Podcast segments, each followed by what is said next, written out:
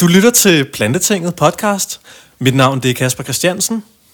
Jeg er Niklas. Og Niklas... Kingo, for vi er to Niklas i dag. Oh, ja, det er rigtigt. Vi har øh, en gæst med i studiet i dag. På denne solskinsfredag. Det er jo rigtig godt vejr. Og øh, vi håber også, at du vil bringe lidt solskin ind i vores studie i dag, Niklas. Velkommen til. Tak skal I have. Tak for invitationen. De, de, de der ting, det, det er jo ikke kort quiz, det her. En, af, en, af, en, af mine, en af mine venner fortalte mig, at uh, det var sådan, han kunne godt høre, at jeg havde lavet lokal radio før. ja, jeg skulle også sige, jeg, jeg hørte, altså det første podcast, jeg hørte med, jeg tænkte også, det er totalt, altså det er totalt trænet, det der. altså det er vildt. Ja, mega pro. Eller så er det medfødt jo. Altså det... Ja. Det ved jeg ikke, det tager jeg som et kompliment, tror jeg. Maybe he's born with it. Maybe it's Maybelline. Til den skaldede mand. Uh, Maybelline, det er make-up. Nu, nu skal vi jo, vi skal jo faktisk præsentere dig, Niklas. Ja. Men uh, du kan jo også bare præsentere dig selv, så sparer vi lidt arbejde. Det kan jeg godt. Hvad, Hvad- Hvem er du? Hvad fanden, uh, hvad, hvad fanden sker der for dig? Hvad bilder du Ej, dig skal, skal, vi ikke tage jeres, skal vi ikke tage jeres først, og så tager jeg min bagefter? Lige hurtigt. Jo, jo, jo. Så jeg kan godt Så, så, det. tager, så tager I, hvad I ved om mig, og så siger jeg, hvad jeg ved om mig. Helt sikkert. Okay. Jamen, skal, skal jeg gøre det? Niklas, og hvordan man siger, opandring? Opander. Opander. Opander. Ja. Opander Tonnesen. Ja. Og øh, du er øh, plantebaseret bodybuilder. Ja. Og du, øh, du studerer øh, personlig træning og ernæring og sådan noget på, hvad hedder det, Next? Next, Ja. ja. Og øh, vi mødtes, ja, vi har set på Souls, der jeg arbejder derinde. Yeah. Ja, og så har vi bare stødt ind hinanden i Fitness World. to gange eller sådan noget, ikke? Jo. Jo, jo. Øh, ja, hvad fanden er det ellers? Jo, så, så har du meldt dig til en øh, sådan en mens fysik konkurrence, Yeah. og det er det jo ikke. Men det er også ret meget, synes jeg. Altså nu spændende. inden vi startede podcasten, der fik mig og Niklas faktisk snakket lidt. Ja. Men jeg tror ikke, jeg fik mere af viden det der. Så jeg tror, du har gjort et rimelig godt uh, job der, Niklas. Godt forarbejde. Sådan. Skal vi ikke for nu af så bare kalde mig Kingo, for det er helt vildt forvirrende. Jo. Det bliver jeg kaldt alligevel. Du, Kingo, har med været. Det er også det, jeg skriver. Altså, når vi skriver beskeder til hinanden, sådan, det, Ja. det er Kingo. Det er lidt nemmere. Ah, det er smart. lidt nemmere. Ja. Vil du supplere til, til det? Ja, man kan sige, at jeg har været plantebaseret siden 2011. Ja. Og jeg er oprindeligt fra Herning, bor nu i København. Ikke? Det er sådan, det et skift for at tage den her uddannelse, for at følge den her vej øh, og inspirere folk og leve efter de ting, man gerne vil. Jeg har førhen taget en miljøuddannelse også. Jeg har en toårig uddannelse fra øh, Aarhus Erhvervsakademi, så jeg har taget sådan en øh, miljøteknolog-uddannelse.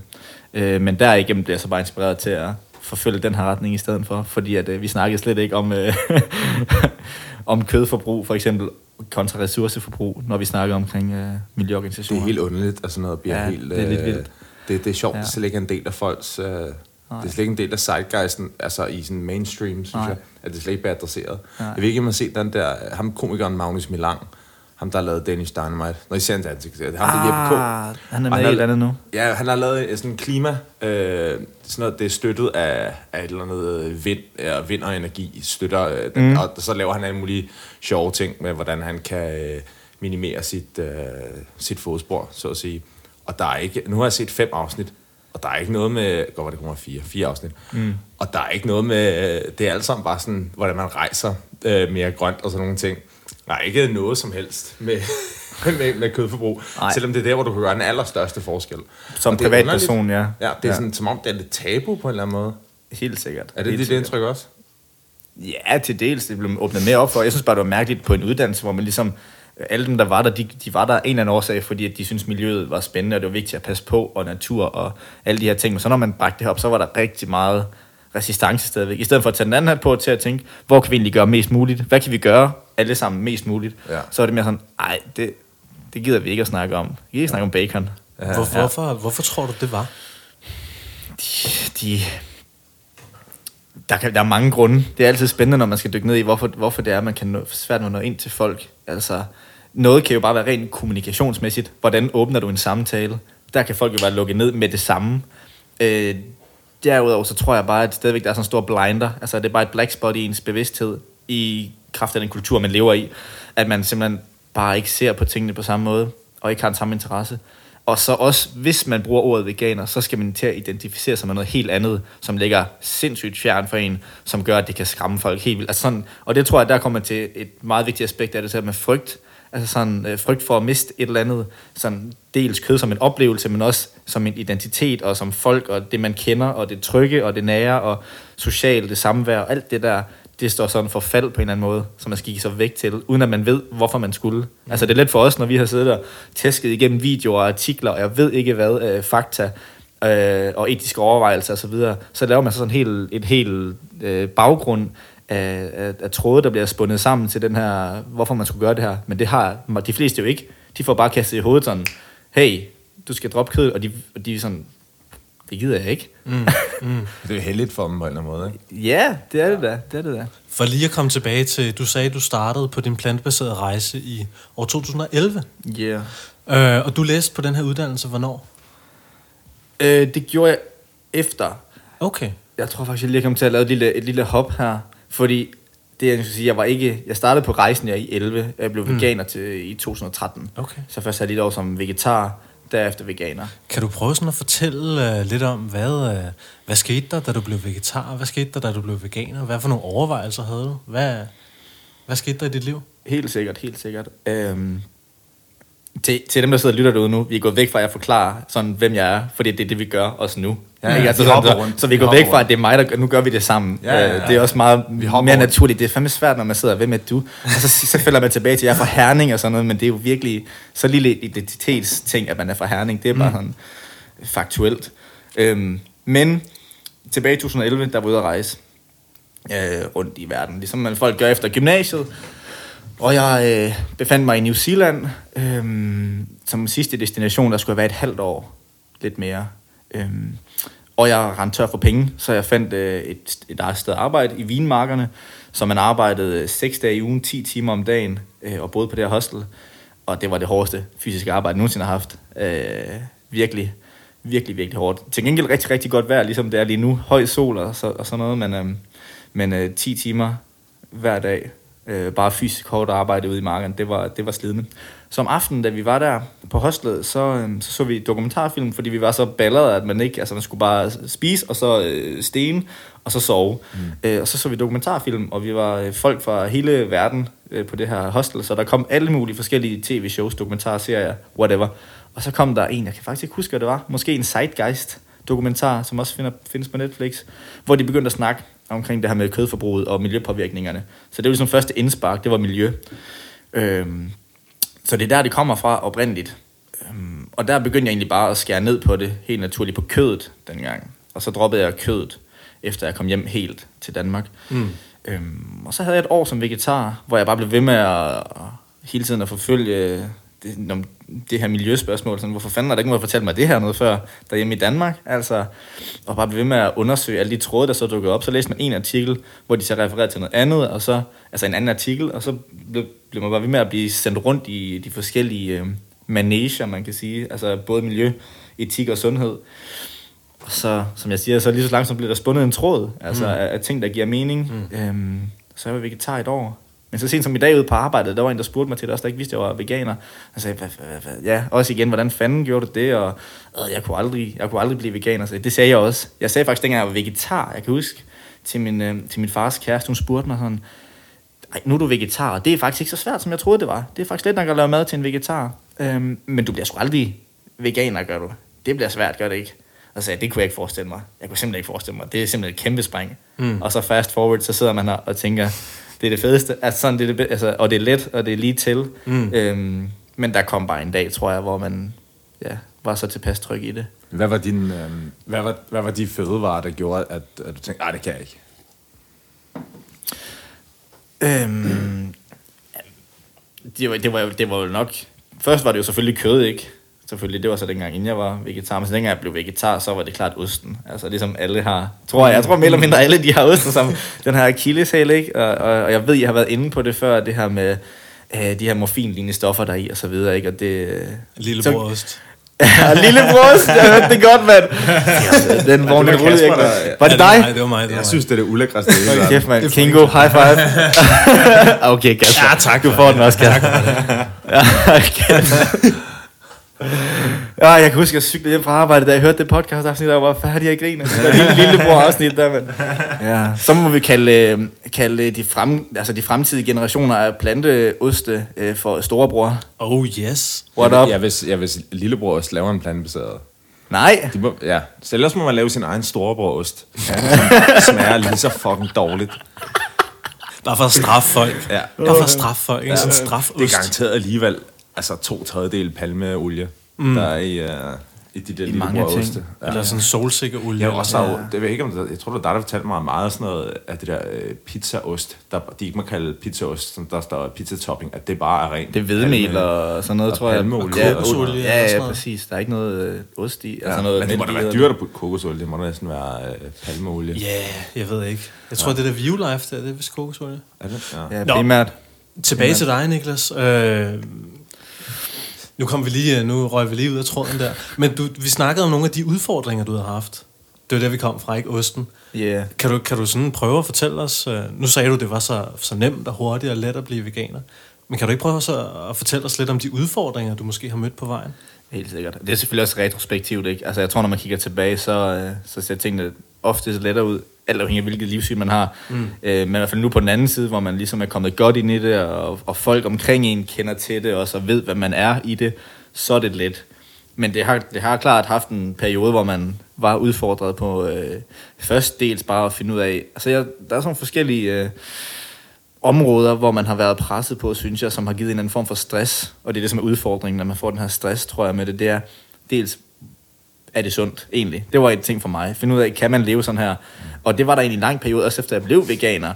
Jeg kan ikke helt kunne finde ud af, om det var rigtigt eller ej. Altså, mm.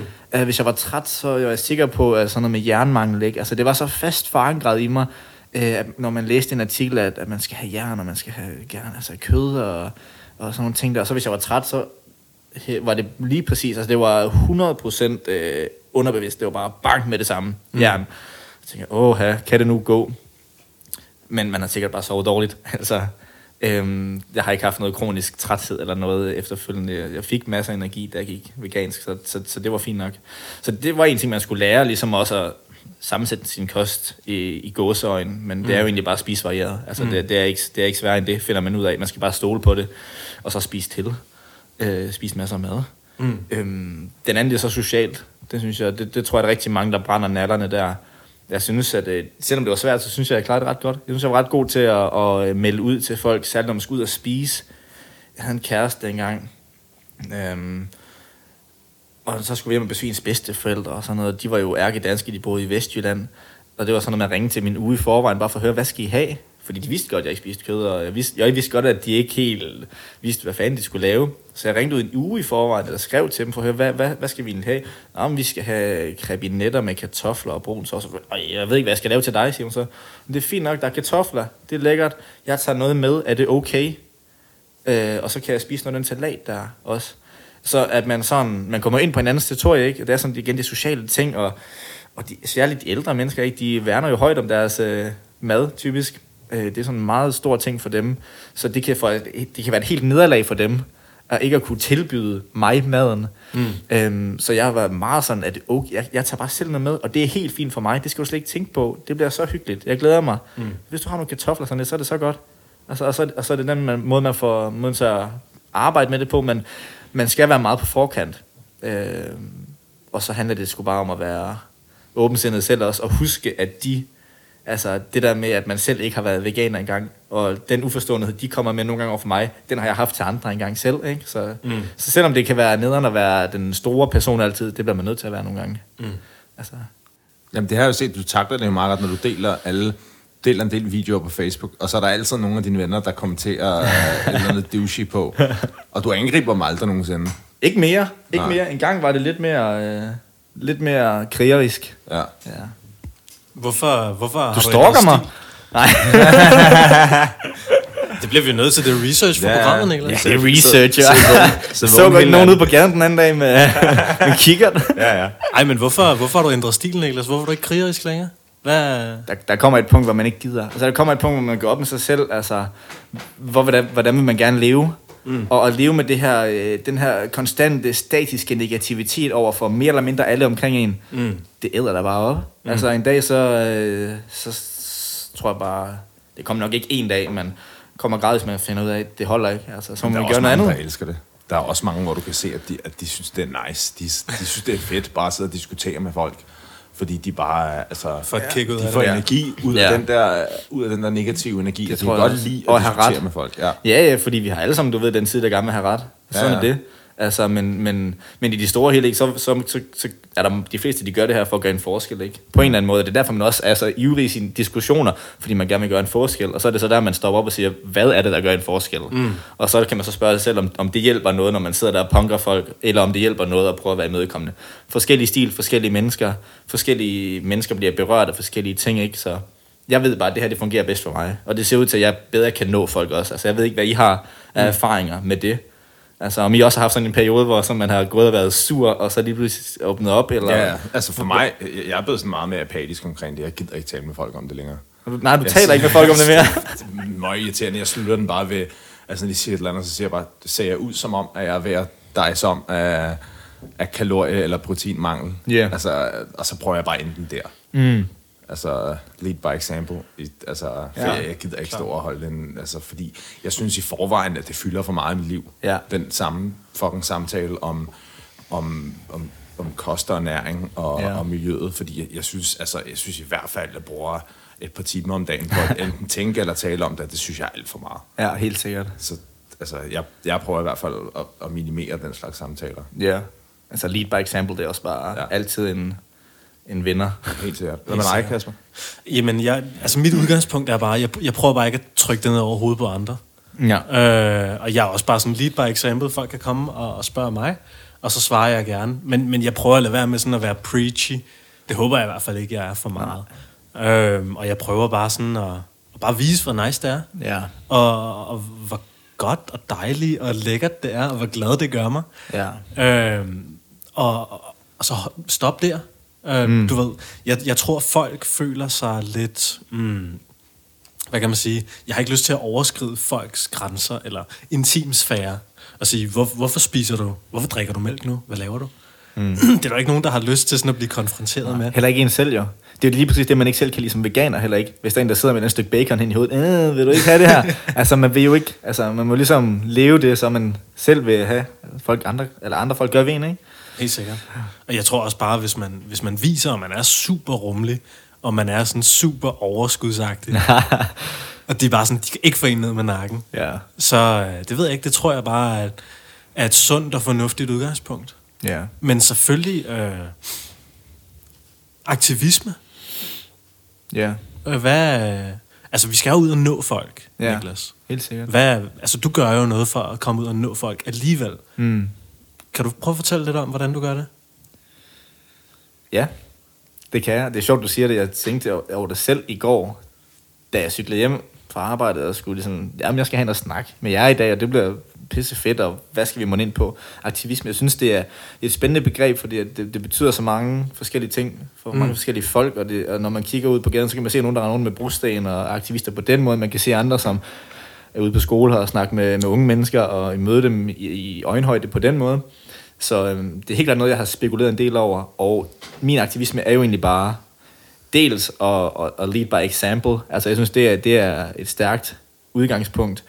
Øh, men selvfølgelig vil man gerne nå, nå, nå videre end det. Altså man ud at, ud at nå folk virkelig, som man ikke som måske lige møder på et øh, dagsbasis. Ikke? Mm. Så det er jo derfor, jeg, jeg begyndte på det her bodybuilding, øh, mens fysik, konkurrence, øh, og dyrke det mere, for jeg kunne, jeg kunne se, det kommer faktisk fra en personlig, det kommer faktisk også fra en personlig i min, i min overgangsfase. Noget af det, som inspirerede mig sindssygt meget, det var at se de her amerikanske bodybuildere, veganske bodybuildere, som, som, som strålede og som så pisse godt ud. Øhm, og Tory Washington, som er en af de helt store, hvis folk ikke kender ham, så gå ind og tjekke ham ud. Han er en virkelig, virkelig fed person, og han har været veganer siden 99 eller sådan noget, og han tager ikke nogen tilskud af nogen form, altså, og han er bare stærk og trænet mm. og, og, og, og flot. Både indvendigt og udvendigt. Så det inspirerede mig sindssygt meget dengang. Så, så i og med, at det altså, gav mig noget, Jeg tænker, at det er også noget det, jeg gerne vil give videre til folk. Og jeg har altid været sportsmand. Altså, jeg har altid dyrket sport, og jeg har dyrket taekwondo på øh, lidt højt plan, konkurrenceplan også, og dyrket det. Så jeg har altid haft det her i mig med at dyrke en eller anden form for sport. Øh, så med tiden så er det bare gået hen og blevet styrkecenter i stedet for, på grund af tilgængeligheden, det er lettere. Mm. Øhm, men det passer egentlig meget godt nu med, at når folk de tror, man er ved at dø af proteinmangel, når man ikke spiser kød, så er det meget fedt, at man kan stille sig op ved siden af dem og, og, og rykke nogle vægte, som måske er større end dem. Fordi mm. det, altså, man kan ikke rigtig sige noget imod det. Det er sådan lidt uh, direkte praktisk. Uh, hvad, ja, ja. Hvad, hvad, fanden, hvad, fanden, hvad fanden kan jeg så sige? mm. til ham. Altså, det, det, det, det, de fleste af de folk, de gør, de, de accepterer det lige der, eller på et eller andet tidspunkt. Fordi de kan jo ikke rigtig argumentere imod sig selv, hvis jeg siger, at jeg har været veganer i 3,5 år eller sådan noget. Øhm, hvis det virkelig ikke fungerede, så vil jeg, mit, min, mine muskler jo ligesom blive mindre gradvist. Øhm, det er jo ikke rigtig sket. Så der må et eller andet, der fungerer. Og hvorfor den, hvis deres kost er så meget bedre end min, fordi de spiser kød, hvorfor kan jeg så være stærkere end dem? Men øhm, Niklas, hvor, hvor får du så din protein? fra alle mulige steder. Alle mulige steder, det, det er jo meget spændende, når man kigger på det. Altså kulhydratskilder er jo, altså det som man bare ser som kulhydrater, de har jo rigtig meget protein i sig selv i forvejen. Altså ris, brun ris, har en god mængde bønner, øhm, tofu, havregryn, synes jeg er virkelig fedt, fordi det er sådan en europæisk, nordisk ting, ikke? så det er meget fedt at komme til den. Øhm, billigt. Billigt, vigtigst af alt også, for studerende og så videre, og det har bare også mange andre ting end protein, ikke? Altså det er også sådan en ting, vi skal have vendt i vores bevidsthed, når vi snakker om madvarer, så når vi begynder at snakke om de her små enkelte dele, som der er i en madvare, og prøver ligesom at sige, at en madvare kan være god, fordi den har meget protein, og så vil det bare sådan grønt lys, øh, men man snakker ikke om alt muligt andet, det også kan have i, som måske være skadeligt, ikke? Altså, mm. Eller mindre godt for en, altså når man snakker om kød. Fødevarestyrelsen siger, at vi skal have mindre mættet fedt, øh, men stadigvæk anbefaler det at spise kød. Altså det er en af de største kilder øh, til mættet fedt. Øh, men vi skal have kød, fordi vi skal have protein. Så der er sådan lidt hele tiden øh, en, en, en mod, modsigende tendens der. Ja, ja. Men ja. der er jo også noget, som jeg har sagt mange gange. Jeg er måske lidt for mange konspirationsteoretikere her, men der er jo lobbyisme, der spiller ind. Jamen selvfølgelig. Kæmpe lobbyisme. Selvfølgelig. Altså, øh, Helt sikkert. De kan jo ikke bare gå ud og sige, hold op med at spise alt kød, så får de jo alle mulige på nakken. Helt sikkert. Danish Crown. mm. ja, der har jeg faktisk arbejdet, mens jeg var vegetar. Er det rigtigt? Ja, jeg arbejdede på slagteri, mens jeg var vegetar. Shit, hvordan ja. var det? Hvordan det var? Ja. Det var, det var hårdt, det var natarbejde, men altså sådan rent psykisk var det, var det okay. På en eller anden måde så var det distanceret. Jeg tror ikke, jeg ville gøre det i dag, øh, men jeg kunne godt dengang. Og når folk de sagde til mig, ligesom stak til mig, at du er vegetar, arbejder på et slagteri, så, øh, så venter den altid om til, at, at de udbetaler løn til mig for deres organisation. De penge, dem går jeg ned i Kiwi og køber grøntsager for. Køber ikke eneste gram kød. Så tager de så stille penge ud af organisationen. Eller sådan ja, altså, sådan er den stil, bare for sjov, ikke? Det er jo heller ikke sådan noget, man skal tænke. Jeg, jeg, jeg synes ikke, der er noget... Altså, folk, folk skal tjene penge på en eller anden måde. Selvfølgelig. Og, altså, hvis nogen arbejder man kan ikke, sted, hvis nogen er veganere og arbejder et sted, hvor der er kød, det, altså, det synes jeg ikke, man kan klandre nogen for. Nej, ja. det kan man ikke rigtig undgå. Altså nu arbejder jeg i et fitnesscenter, ikke? Og, og langer proteinshakes ud til folk hver dag, fordi de vil gerne have, ikke? Altså, ja. selvom jeg ikke selv drikker noget af det.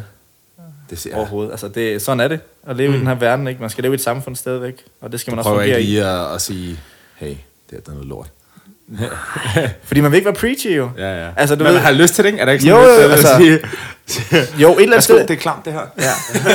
men ved du meget mere et sted for medlidenhed, eller ikke medlidenhed, men sådan af, af medmenneskelighed, ikke? Ja, jo. Fordi at de går jo også rundt med en eller anden tro på, altså, at de skal have det her 20 gram protein shake efter træning, ellers så dør de. Altså, ja. ellers der får, får de ikke noget ud af deres træning, eller, eller ellers så får de mega meget ud af deres træning, fordi de gør det her. Mm. Og det er jo bare en tro, som de har, ligesom jeg selv havde. Ikke? Så og jeg synes bare, det er synd, og det er også derfor, jeg altså, gør så meget for at prøver at, ligesom at få øjnene op for folk, fordi jeg synes, det er synd, at man ikke har valget. Det her er også altid en ting, jeg kommer tilbage til.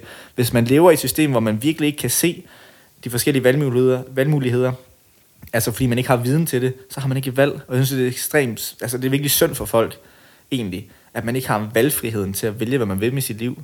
Øh, fordi vi er, bare, vi er bare sat i en retning, fordi vi lever i den kultur, vi gør, med de medier og den lobbyisme og whatever det nu er. Øhm, og så bare, det en skam. Folk skal have, kunne lov til at få eget frit valg til, hvorfor de vil spise, hvad de gør, og kunne gøre det med en god tro, ikke? og vide, at de ikke dør, fordi de bliver veganer eller sådan noget. Ikke? Mm. Så det er sgu meget derhen, jeg, jeg, jeg tænker altid, så om det så, altså, Ja, om det er klamt eller ej, det, det ved jeg ikke. Ja, ja. Nej, altså jeg har Man er jo ikke en selv, ko, det er der jo ingenting, jeg er helt sikkert jo. ja, jeg har selv brugt så, jeg har indtaget så meget proteinpulver. Ja. Selv sådan flere år efter, flere år før jeg blev øh, veganer, der jeg, jeg spiste meget, meget sjældent kød. Og det var Ja. bare fordi, at det var dyrt og besværligt. Jeg kan Ja. ikke bruge så lang tid på det, men jeg... Hamrede. Ja, ja, ja.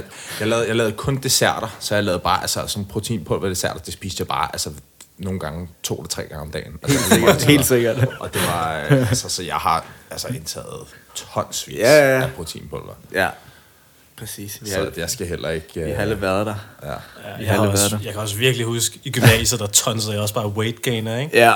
Altså, jeg blev bare sådan... Altså, jeg blev bare tyk, jeg blev bare chubby af det. Og det var bare sådan, du ved, for meget. Jeg begyndte at få Ja. bumser på ryggen. Altså, Ja. virkelig mange bumser, ikke? Det er Ja. også det underligste produkt. Fordi du kan jo bare, altså, du kan jo bare spise mere mad. Altså, hvis weight gainers køb noget is, i stedet for alt den der overpriced, det, det smager jo ikke særlig godt. Man kan bare hellere spise noget, noget mad med en masse kalorier. Det er så underligt. det er også når folk, underligt. nogle gange, når man går ind og læser på de der, øh, for eksempel sådan en side som sådan noget MyProtein eller sådan noget, og så læser de produkter, de har, Ja. og så tænker man bare, what the fuck, hvorfor findes det her? Sådan noget, det er ikke waxy maize. Ja, det er, sådan, det er bare kulhydrater, ikke? Ja, det er bare, altså, du kunne lige så godt bare næsten købe mel og putte det i en shake. Og så, mm, men så så er det betaler rigtigt. du det samme som, whatever du betaler 200 kroner kiloet eller sådan noget. Ja. kan du købe waxy maize, som bare er smagsløst. Sådan majs, Fylder. øh, ja, ja, det er mm. bare øh, ren kulhydrat. Du kunne lige bare, ja. altså, spise noget ris. Du kunne, du kunne lave det selv ud af bare at blende noget ris, så har du Ja. dit eget, at det er så underligt, de produkter, Ja. som du kan købe. Det er så langt sikkert. ud. Det er skræmmende, ikke? At man ligesom har en, nogle firmaer, der har en så stærk markedsføringsstrategi, mm. at det ligesom er indprintet i vores bevidsthed. Og jeg skal lige have en Nutramino shake efter min, uh, min træning, ikke? Ja. Prøv at overveje, hvor stor magt over vores ligesom, valg og bevidsthed, de her firmaer har. Mm. Hvordan... Uh, ja, det skal jeg lige forvandle til et spørgsmål. Ja. Niklas, hvordan har du det med uh, veganske uh, proteinalternativer og sådan noget? Altså, du tænker på øh, pulver og så videre? Ja. Det, øh, det har jeg det lidt øh, svingende med. Jeg har det fint med det. Mm. Altså, jeg, jeg har det som, som udgangspunkt fint med det. Øh, fordi at, i hvert fald når man vælger det produkt, så er der ikke øh, en ko, der skal stå og have det elendigt og få hugget hovedet af og få taget dens kald fra dem og så videre. Så er det i mindste, hvis, hvis man siger, at proteinbehold var dårligt, så er det kun dårligt for dig i det her henseende. Mm. Det synes jeg er et vigtigt point at få med. Øhm, og jeg tager det selv lige nu. Øhm, og det igen, ligesom alt muligt andet, så det, handler det om øh, uddannelse, altså dannelse og forståelse og viden. At øh, jeg, jeg mangler, øh, fordi nu er jeg i gang med at lave en konkurrence, nu, nu tager vi ligesom lige lidt forskud på det, ikke? fordi jeg, nu kan jeg så sige, at jeg er i gang med at forberede mig til den her mens fysik konkurrence, øh, hvor man skal skære ned på sine kalorier, og man skal tabe sig. Man skal tabe sit fedt, prøve at bibeholde så meget muskelmasse som muligt, øhm, kort fortalt. Og der har jeg bare ikke fundet ud af, hvordan jeg øh, mixer min kost, øh, mm. så, så, så jeg kan få det til at fungere uden proteinpulver lige nu. Øhm, og fordi at jeg har en lidt travlt hverdag nogle gange med få pauser, så det kan være svært at få tid til at få lov til at stå i 20 minutter, og så spise sin mad. Øh, så derfor er nogle gange bare lettere at tage, en, altså for eksempel en smoothie, så laver jeg en smoothie, hvor der er lidt proteinpulver i måske, for lige for at øge indholdet, ikke? Mm. Øh, og så gør jeg det. Så ja, det er et støttehjul, det skal man huske. Man skal mm. huske, at supplementer er et supplement. Det skal aldrig gå igen for altså, almindelig kost. Hvis du kan spise grønne ærter, så er der så mange flere gode ting i grønne ærter, end der er i proteinpulver. Det er jeg 100% sikker på. Altså, proteinpulver er en, er en forringet fødevare. Øhm, så det er sådan lidt mere for mig, at det er en, øh, bare en, øh, en, en nødløsning, egentlig. Det burde jo også være, altså det burde jo primært være for folk, som bare, altså der er rigtig mange mennesker, der bare ikke har nogen appetit. Også som det. bare, altså, der, der er simpelthen Det er ikke ren kan overlev- få- overlevelse, ikke? Så hvis du lige, hvis du lige kan, kan, kan smide sådan tre scoops ned og få, hvad, 300 eller andet kalorier, og så bare lige lidt vand, sådan, så du næsten kan have det i en mundfuld. Ja, ja. Det, altså, Det er let. det er en del nemmere, end at Det er meget lettere. Det. Fordi hvis du spiser high carb, altså det er jo primært for folk, som har store appetitter, som mig og Kasper for eksempel. Ja. Yeah. Øh, så jeg, jeg, synes ikke, der er noget, jeg synes ikke, der er noget galt i det overhovedet. Men jeg synes, der er for mange, der, der bruger det, når de ikke har brug for det. Helt sikkert. Det burde være sådan for, for, for syge, eller altså folk, der bare ikke kan få nok kalorier ind. Ja. Det burde alt sådan noget pulverting være. Helt sikkert. Meget enig. Fordi der er jo, altså, jeg, jeg synes, der er alt for mange, øh, mad, altså, mit indtryk er, at man skal helst ikke spise noget som helst, der ikke har fiber i. Altså, hvis et produkt ikke har noget fiber i, så, altså, så er det ikke i sin hele fødevare. Så, så er det i mine øjne ikke mad, mm. hvis ikke der er fiber i. Jeg, jeg prøver altid at få 100 gram fiber om dagen. Ja. Så det er at jern 2 kilo grøntsager ned hver eneste dag. ja. øhm, Det kommer helt naturligt. mm. Ja. Altså, og så må resten være, så må man se på det som dessert. Ja. Altså, det, det er i hvert fald mit... Uh, Ja, men helt sikkert. hvad tænker I? Ja, men helt sikkert. Altså, man skal... Man skal... Fedt. Bare jern to kilo grøntsager ned. Ja, ja det, det gør Men det gør man jo snilt. Altså, det gør man jo snilt, når man lægger det om, og hvis man er aktiv også, ikke, som, som vi er, så, så spiser man hurtigt mad, og det er fedt. Mm. Virkelig. Det, er- men, men fiber, virkelig vigtig ting. Altså, jeg ved ikke, øh, dengang jeg skiftede over, også, der, min fordøjelse ændrede sig også. Jeg synes, den blev lettere og bedre. Der skete bare noget der. Det skal ikke være, det skal ikke, det skal ikke, jeg skal ikke sige, at jeg altid har en virkelig god mave. Nogle gange så får jeg en dårlig mave, hvis jeg kommer til at spise altså sådan på én gang virkelig, virkelig, virkelig mange bønner, for eksempel. Så kan jeg godt få sådan lidt en disruption, men det er bare fordi, at ens tarmflora ikke er klar på det spark. Men ellers, så synes jeg, at min mave den fungerer bare virkelig, virkelig ja. godt Og nu. det der- og det er jo fiber, der gør det. Det er jo fiber, der er med til at give en, 100%. en god tarmbevægelse og ja, Ja. Sund, sund tarmflora. Ja. Jeg lyttede faktisk til der, uh, The Nutrition Facts, Michael Gregors podcast, Ja. hvor han talte om... Uh, Michael Greger, ja, shout out. hvor han, uh, han taler om, om bønder og, uh, og flatulence. Flatulens, siger man det på dansk? Det kan man godt Når sige man på dansk. bruger- Flatulens, ja. Flatulens. Og, og meget af det, det er bare sådan en idé, man har. Altså, når du, når du faktisk putter folk i et, et studie og måler deres, øh, deres gas. Ja. så er der ikke noget bag det. Og man kan sige, hvis du spiser mange bønner på dåse, så er det bare at vaske dem. Mm. Og en anden ting er også, at det er, altså, at bønner er noget af det allersundeste, du Ja. kan putte i din krop. Det er noget af det allerbedste, du kan putte i din krop, og det er super billigt. Ja. Men der er ikke nogen, der spiser det. Det så, og, og når du spiser ting, du ikke er vant til, jamen så reagerer din krop anderledes. Ja. Så det er bare med, altså, det er bare med at blive ved med at hjerne det ned. Altså de studier, han henviser til. Så dem, som oplevede flatulens, når de spiste bønner, Ja. efter et stykke tid, så holdt det op. Ja, præcis. Fordi Så- ens tarmflora vender sig til Ja, det. ja. Det er det vi- vildeste. Altså tarm. Tarmen, det bliver noget af det, det næste. Altså folk mm. skal lære, lære noget om. Altså man har jo flere celler i sin tarme, end man har i hele sin krop, som ikke er ligesom, ligesom for bakterie. Det er bakterieflora dernede jo. Mm. Der er flere celler dernede i maven, end der er i hele vores krop. Ja. Det er så vigtigt. Det er sygt. Det er sygt. Det er så fedt. Det er sådan lidt alien-agtigt. Ja, præcis. Man venter bare på, at de hopper ud af maven. Men... Men det er, Giv mig det, grøntsager! det er bare sådan nogle... Øh, jeg, jeg har lige læst en, øh, en super anbefalesværdig bog, der hedder Tarme med charme, Ja. som lige netop går ind og... Tarmens with no... Ja, der, den, det er vist, den, den, den, tyske titel, den har en tysk forfatter. Det er sådan en, øh, en pige Ah, på vores ja. alder, faktisk. Det er super tjekket. Ja. Øh, hun lavede sådan en TED-talk, eller en eller anden forelæsning på YouTube, der gik viralt. Ja. Og så var folk sådan, lav lige en, uh, lav lige en bog, Det ikke? lyder som sådan en guide til analsex. Men i hvert fald, så, Er det det? den, den handler bare om, hvordan vores, øh, hvad kan man sige, altså, det, den handler om fra maven til anus, ikke? Den handler om hele vores sådan, tarmsystem. Ja. Øh, og så handler den bare om vores tarmbakterier, vores mave, og vores, hvordan vi skider, og Ja. du ved, bare alt, der handler om fordøjelsen, ikke? Ja. Og det forklarer hun på en super duper pædagogisk måde, så en femårig kan forstå det. Og så er der tegninger til og sådan noget. Det er meget grineren. Nice. Ja, det er en super svedig bog, så øh, hvis man er lidt nørdet med, med hvad, alle de der mærkelige begreber, vi lige har siddet og fyret af, tarmflora og flatulens og sådan noget, tjek den bog ud, altså, det er nice. Helt sikkert. Fedt.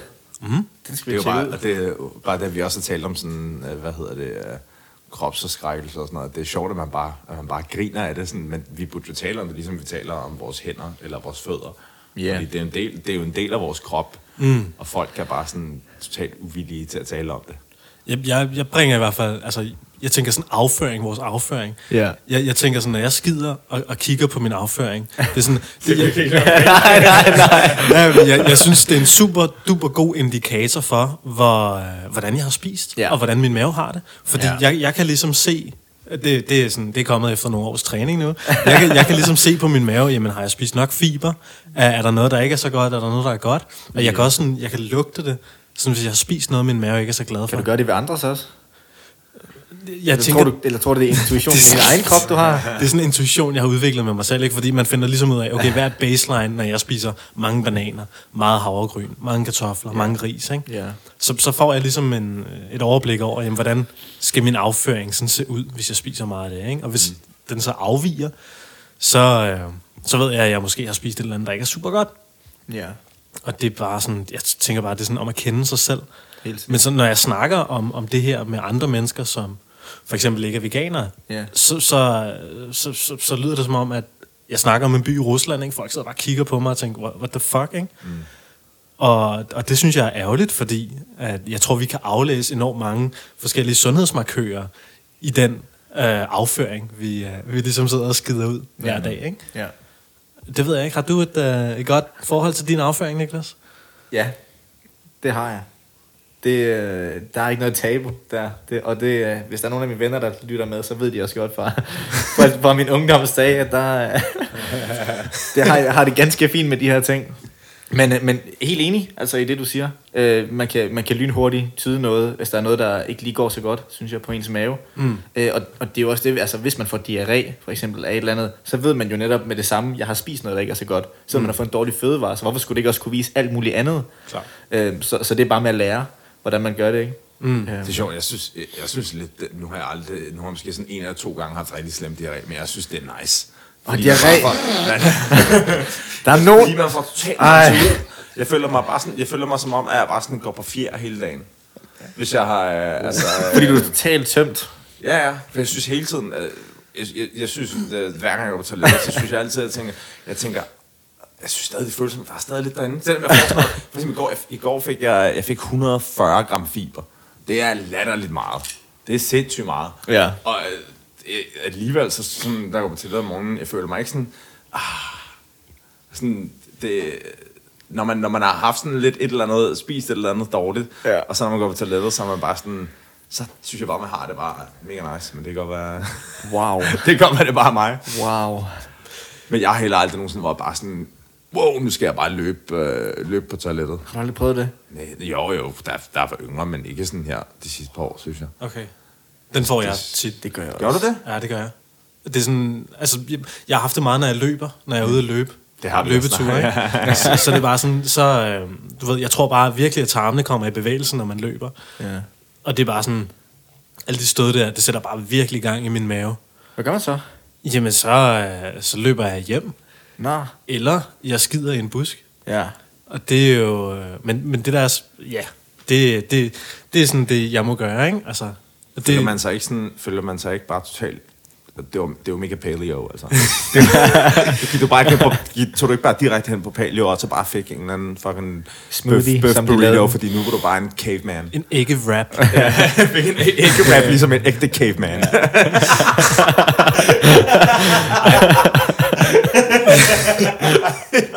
Ej, jeg må bare sige, jeg hader den fucking, jeg, jeg hader den bevægelse. Jeg synes, Det er så dumt. Jeg, jeg, gør, jeg gør det, at... Øh, øh, ja, hvad føler jeg? Nej, jeg, jeg skrev faktisk ind på en... Øh, inde på en Facebook-gruppe, der hedder Vegan Runners, fordi jeg synes, det begyndte at blive et problem, Ja. at jeg altid skulle skide, når jeg var ude at løbe. Det er fucking irriterende. Ja. Men øh, så faldt, fik jeg enormt meget sympati, fordi der var enormt mange andre af de veganske løbere, der også oplevede det. Og så var de bare sådan, "Nå, men du skal da bare have toiletpapir med, eller finde nogle friske blade, eller et eller andet, ikke? Altså, det, det skulle ikke være mere end det, og det er en meget fed måde lige at connecte med naturen. Og Ja, ja, ja. Men jamen, er det ikke bare, altså, øh, hvis, hvis du kender de ruter, hvor du gør det. Jeg har, jeg har på min rute, der har jeg stadig altid tisser. Og det gør jeg hver eneste gang. Fordi det der med, at du kan mærke det der stød på blæren. Mm. Så selvom jeg lige har tisset, inden jeg skulle løbe, jamen, så skal jeg tisse sådan efter en kilometer allerede. Mm. Og så stopper jeg lige.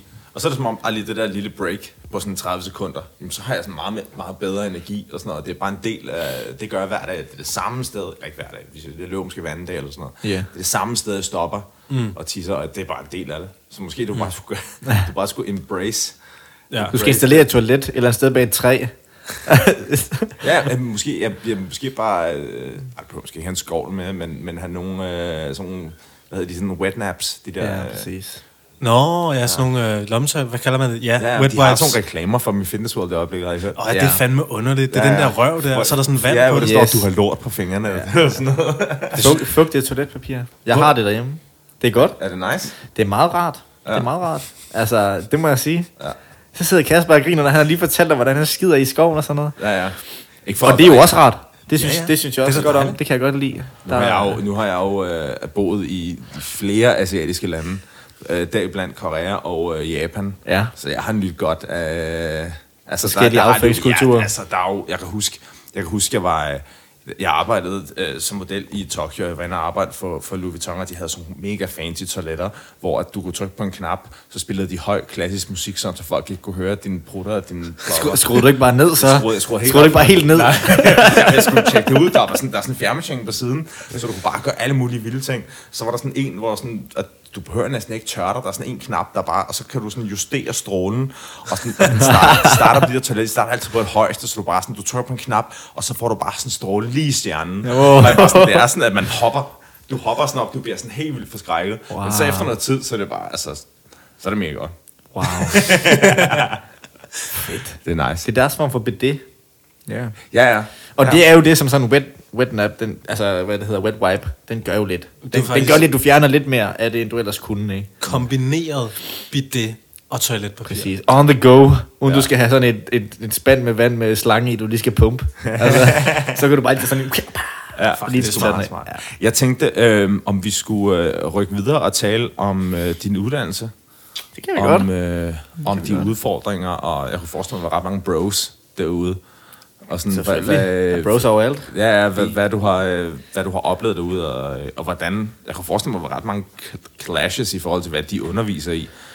Altså, der er, i hvert fald, det er jeg helt vildt nysgerrig omkring. Kan du fortælle lidt om, hvad, hvordan tingene foregår, og hvad I laver?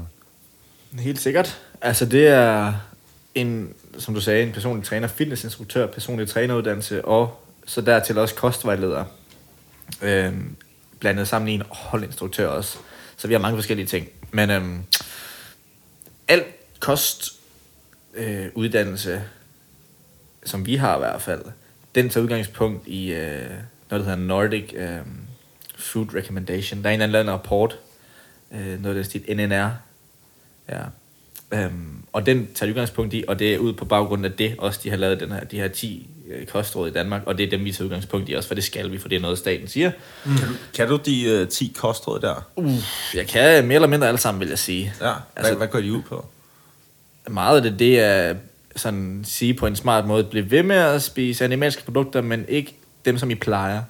Øhm, det er sådan, Men er det sådan 10 sætninger? Er det sådan Det er, ligesom ja, ja, det er sådan et 10 bud? sætninger. Det er 10 bud. De 10 Ja. bud, ja, fra Fødevarestyrelsen, skulle jeg ja. til at sige. Ja, jamen, altså det, det er jo sådan noget, altså nogle af dem, det er sådan noget, at spise mindre salt, øh, og også spise varieret, for eksempel. Men så er der også sådan at spise mere fed fisk, spise mindre, øh, øh, hvad hedder det, spise mere mært ost. Altså mindre fed ost, mere mær ost. Sådan nogle ting. Ja. Mere, mere, magre mælkeprodukter hedder det vel egentlig. Mm, ja. Spis flere fiber, spis, du ved, flere grøntsager, eller 600 gram hedder det, jeg ved ikke. For nogle er det jo færre, og for nogle er det jo flere, men for de fleste vil det jo være flere, at skulle spise øh, op til 600 gram frugt og grønt kombineret hver dag, så, og drikke mere vand. Øhm, men der er rigtig meget altså med, med animalske produkter i. Hvordan er det så at sidde der og så høre på det? det er jo på en eller anden måde, øh, det er meget fint. På den måde, at, at jeg ved så, at dem, jeg kommer ud og møde i den anden ende, det er den her tilgang, de har til det. Så jeg ser det ligesom insider fra deres side af. Jeg har min side, som jeg, som jeg stoler på. Og den viden, jeg har fra det, jeg har læst, som jeg stoler 100% på, og har prøvet på egen krop. Øh, og så har de deres. Så, så jeg kan ligesom forstå dem lidt bedre. Mm. Så jeg kan, jeg kan godt forstå, for, hvorfor de siger, at du skal have fisk. Men så forstår jeg det, det fordi, at vi gerne vil have mere omega-3 i vores kost. Og jeg ved bevæggrundene bag deres tankegang. Så det er egentlig meget et advantage point for mig, synes jeg, når jeg snakker med folk, at jeg egentlig bare nu får et større indblik ind i deres verden. Jeg er ærgerlig over, at det ikke var for eksempel vegansk. Fordi så ville det være fedt at kunne få en masse viden, ekstra viden puttet ind, og få en masse sparring og spændende diskussioner omkring det. Men altså, det kan jeg jo ikke bede om på nuværende tidspunkt. Der er nogle online kurser derude, ikke, man kan tage, hvis man vil have lidt mere den, den retning. Men så det handler meget om det animalske verden, helt sikkert. Mm. Jeg snakker ikke så meget om, hvad kan planter egentlig. Altså, det er meget sjovt. Jeg har, jeg har en historie derfra, som er, som er meget sjov.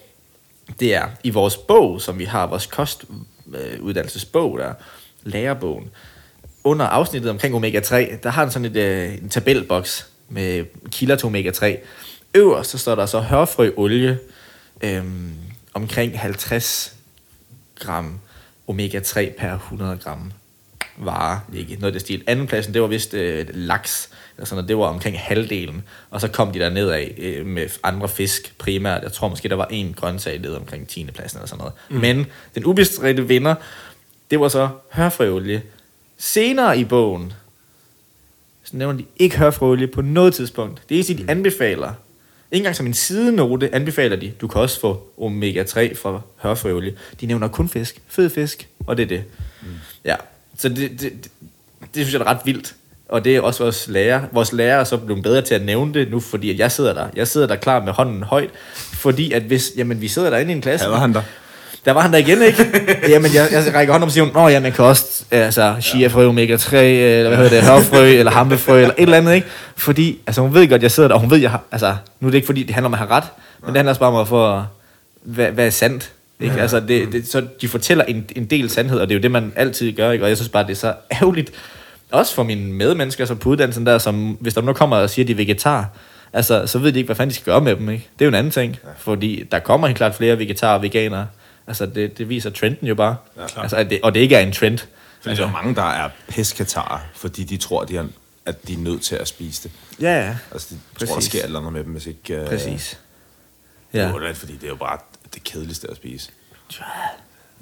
Ja, men hver, hver mand, jeg ved ikke, om der er lavet lillebror fisk endnu, men altså, det kan være, det kan være, de kommer... Fiskefinger, Fiskefinger, det, det kan jo være lidt derhen af. Ej, det er det der makrel på tube. Det makrel på tube. Æde med ulækkert.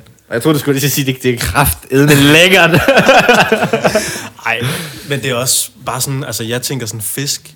For det første, så mener jeg, at fisk det er noget B, fordi verdenshavene er totalt overfisket. Yeah. Altså, Verdens Naturfonden har sådan sagt, altså det der med sådan 70 procent af fiskebestandene sådan i Middelhavet er overfisket. Yeah. Og det er sådan 60 procent af Atlanterhavets fisk er overfisket. Yeah.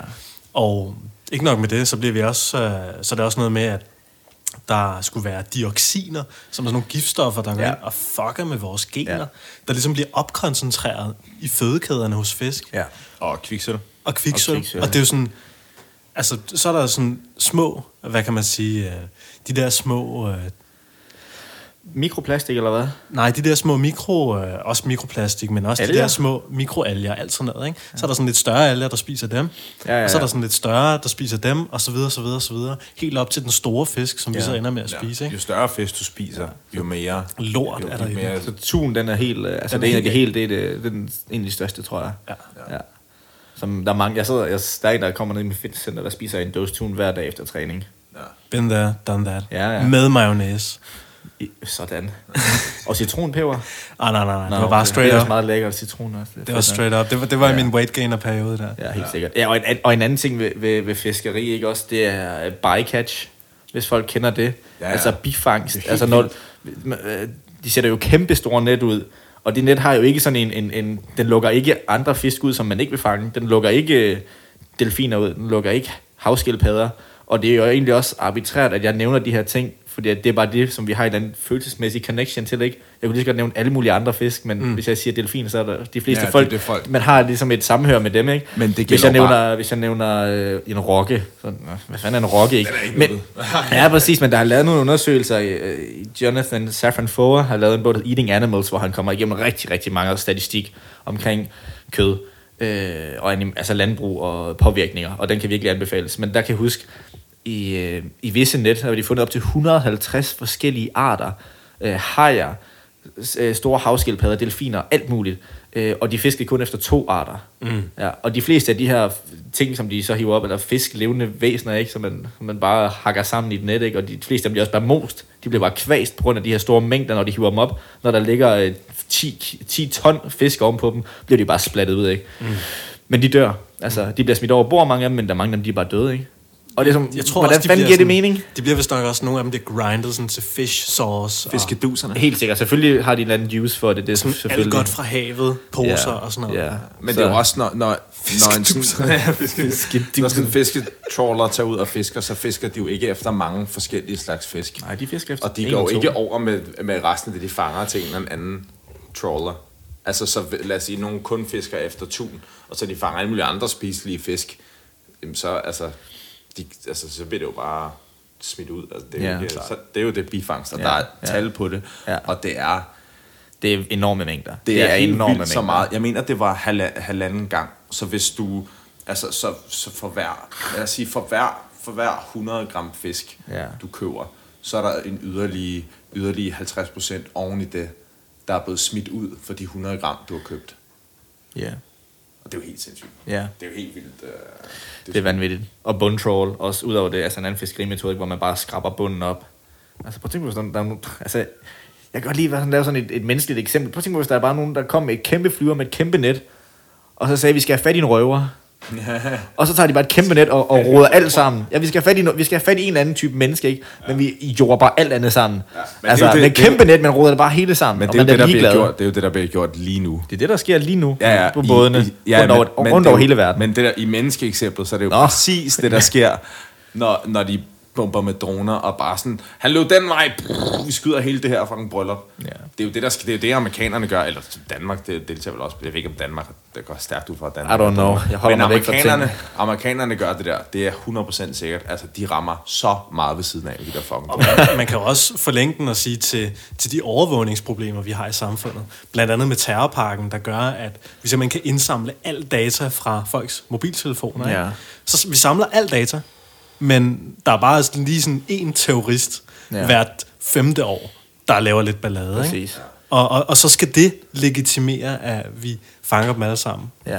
Nå, men det er jo bare en forlængelse af det Ja, he- he- helt sikkert, helt sikkert. Så øh, hvor fanden kom I fra? Ja, Fiskeri, din ud- uddannelse. omega, omega 3 Din- og, ja, ja, og fisk og det der. Ja, ja, helt sikkert. Men hvad, Men der er jo mange sådan spørgsmål hele tiden, ikke? Øh, mere eller mindre øh, alle næringsstoffer, tror jeg, man kommer igennem. Så får man nærmest sådan nogle spørgsmål. Hvor får du calcium fra? Har du, har du set kål? Altså, eller...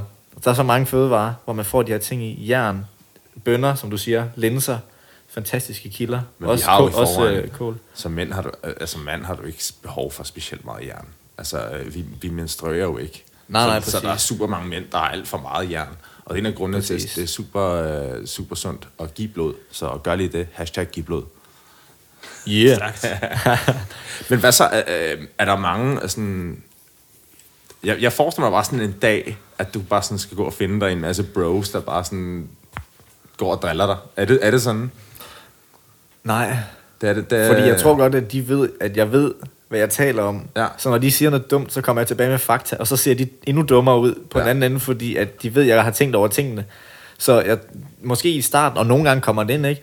Men så snart jeg har åbnet munden i fem minutter, ikke at jeg er sådan sej, det får det til at lyde som nu. Ja, ja. Men det er bare sådan, jeg sætter bare sådan landet, ikke? Jeg sætter bare landet, sådan her, altså. Det er sådan Ja. her, det hænger sammen, ikke? Og, og lige nu, så snakker du, altså ikke Kingo, men ham jeg sidder og snakker for, nu sidder du og bare siger, at du kan udnytte et andet dyr, som du vil, fordi du skal ja. have protein. Og jeg sidder og siger, at du kan få det alle mulige andre steder fra. Ja. Og du synes, det er respektfuldt. Ja. Synes du, det er respektfuldt? Jeg sidder og kigger vedkommende i øjnene, de sidder der og skal prøve at forsvare sig selv i det, den situation. Og det er selvfølgelig heller ikke fedt for dem. Men nogle gange, så sætter man, så sætter man bare lige scenen, ikke? Altså, kritter banen op og prøver at være ærlig, uden at være, uden at være disrespectful. Altså, respektløs, som det hedder på dansk. Nu gik vi over lige. men, men skulle bare også for, nogle gange, så, altså, man til at være ærlig over for folk også. Mm. Nogle gange, altså, det er det her, der sker. Og det kan man sagtens sige til folk, uden at øh, man træder dem over fødderne. Man kan sagtens gøre det, uden at overtræde deres intim sfære. Man kan sagtens lægge den ud. Altså, det er jo bare viden, det her. Og, og det er jo egentlig bare en måde at se tingene på også. Øhm, så det handler virkelig meget om kommunikation også, har jeg lært. Altså, mm. alt det her, man laver. Mm. Øh, ja. Også som træner, egentlig. Ja. handler rigtig meget om kommunikation. Ja. ja. Men, Men der er ikke, det er, det er ikke, der, der, der, jeg synes ikke, der er sådan en stereotyp i det, for, for mit vedkommende overhovedet.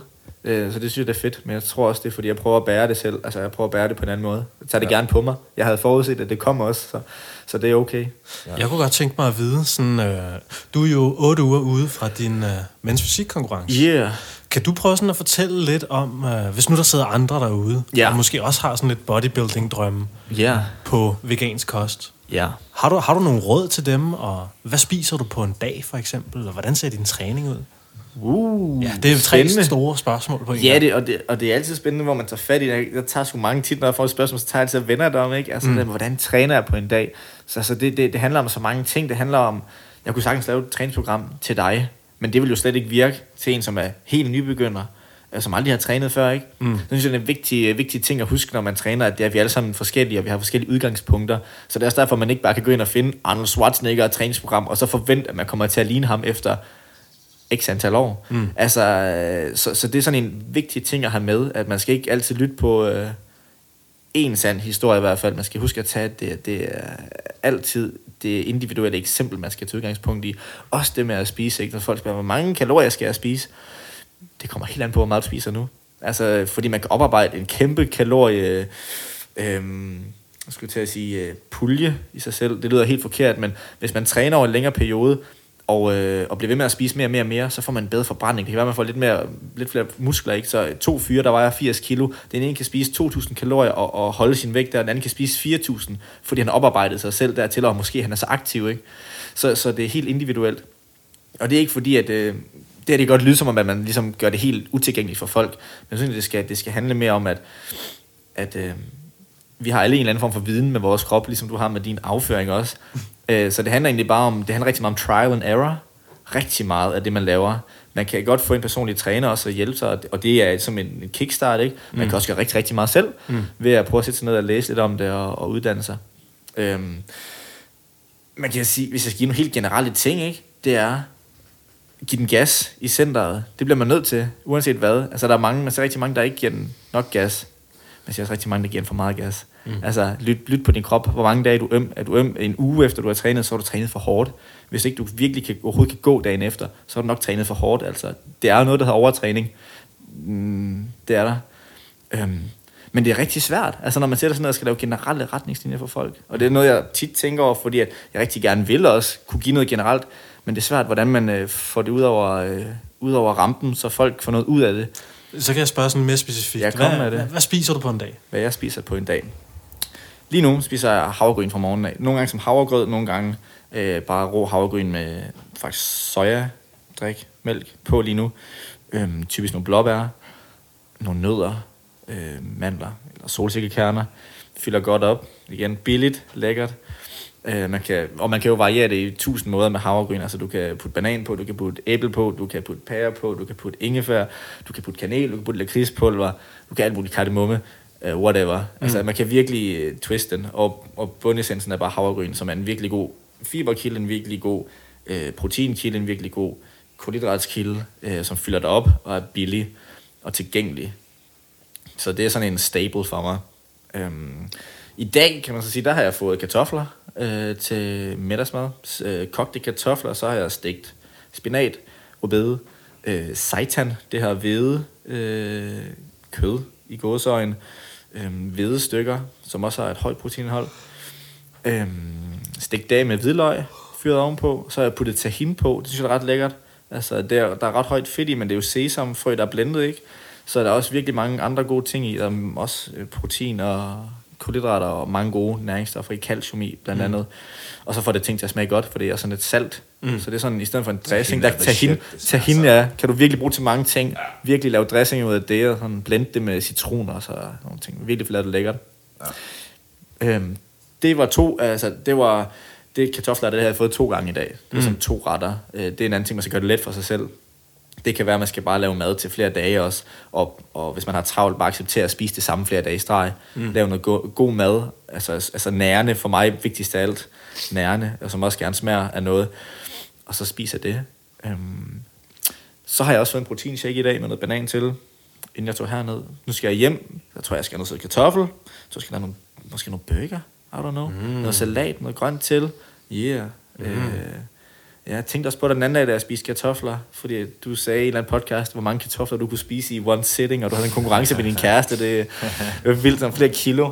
Øh, men jeg har haft samme oplevelse, ikke? når man først sætter sig ned og begynder at, at, smide det ind. Man kan virkelig putte mm. mange ned, og det er igen en, en billig, billig ting. Ikke? Altså, det er også sådan, når folk de tænker over, altså spørger, er det ikke dyrt at være veganer? For det er et, et andet sjovt typisk spørgsmål, som jeg ikke ved, hvor fanden kommer fra. Mm. For jeg har ikke hørt nogen reklamer, hvor de siger, køb kød, det er dyrere at leve vegansk. Det, der, det har man aldrig hørt. Det er bare sådan en antagelse, man har. Mm. Hvis man tager havregryn, 1 kilo, 10 kroner, økologisk.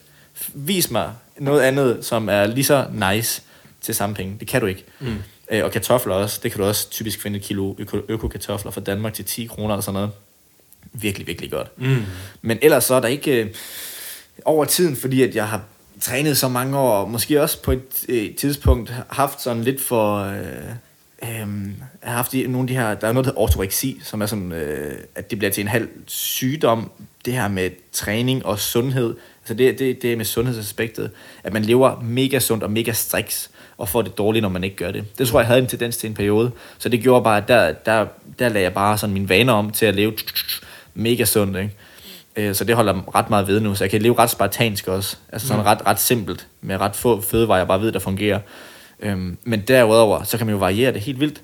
Altså, øh, det eneste, jeg bare tænker på, når man træner, det er for kulhydrater. Mm. Øh, jeg har aldrig prøvet at leve et eller andet high fat noget. Jeg synes, det giver bedre mening øh, at spise mange kulhydrater i kraft af, at det er vores krops foretrukne energikilde. giver sygt god mening. Um, så det gør jeg, og det sørger for at få en af. Og det er, en, det, det er en ting, jeg måske kan give som en generel regel. Eller ikke generel regel, men et, et huskeråd. Hvis man virkelig gerne vil være god til sin sport, så skal man øh, huske, at man skal kunne præstere noget, når man skal præstere til sin træning, hvor man gerne vil rykke sig. Og det gør jo, at man skal have fuel sin krop. Man skal have øh, benzin i tanken. Øhm, så sørg for at få spist et godt måltid mad, gerne to timer inden cirka, så din krop kan have lært at for, altså noget at fordøje det.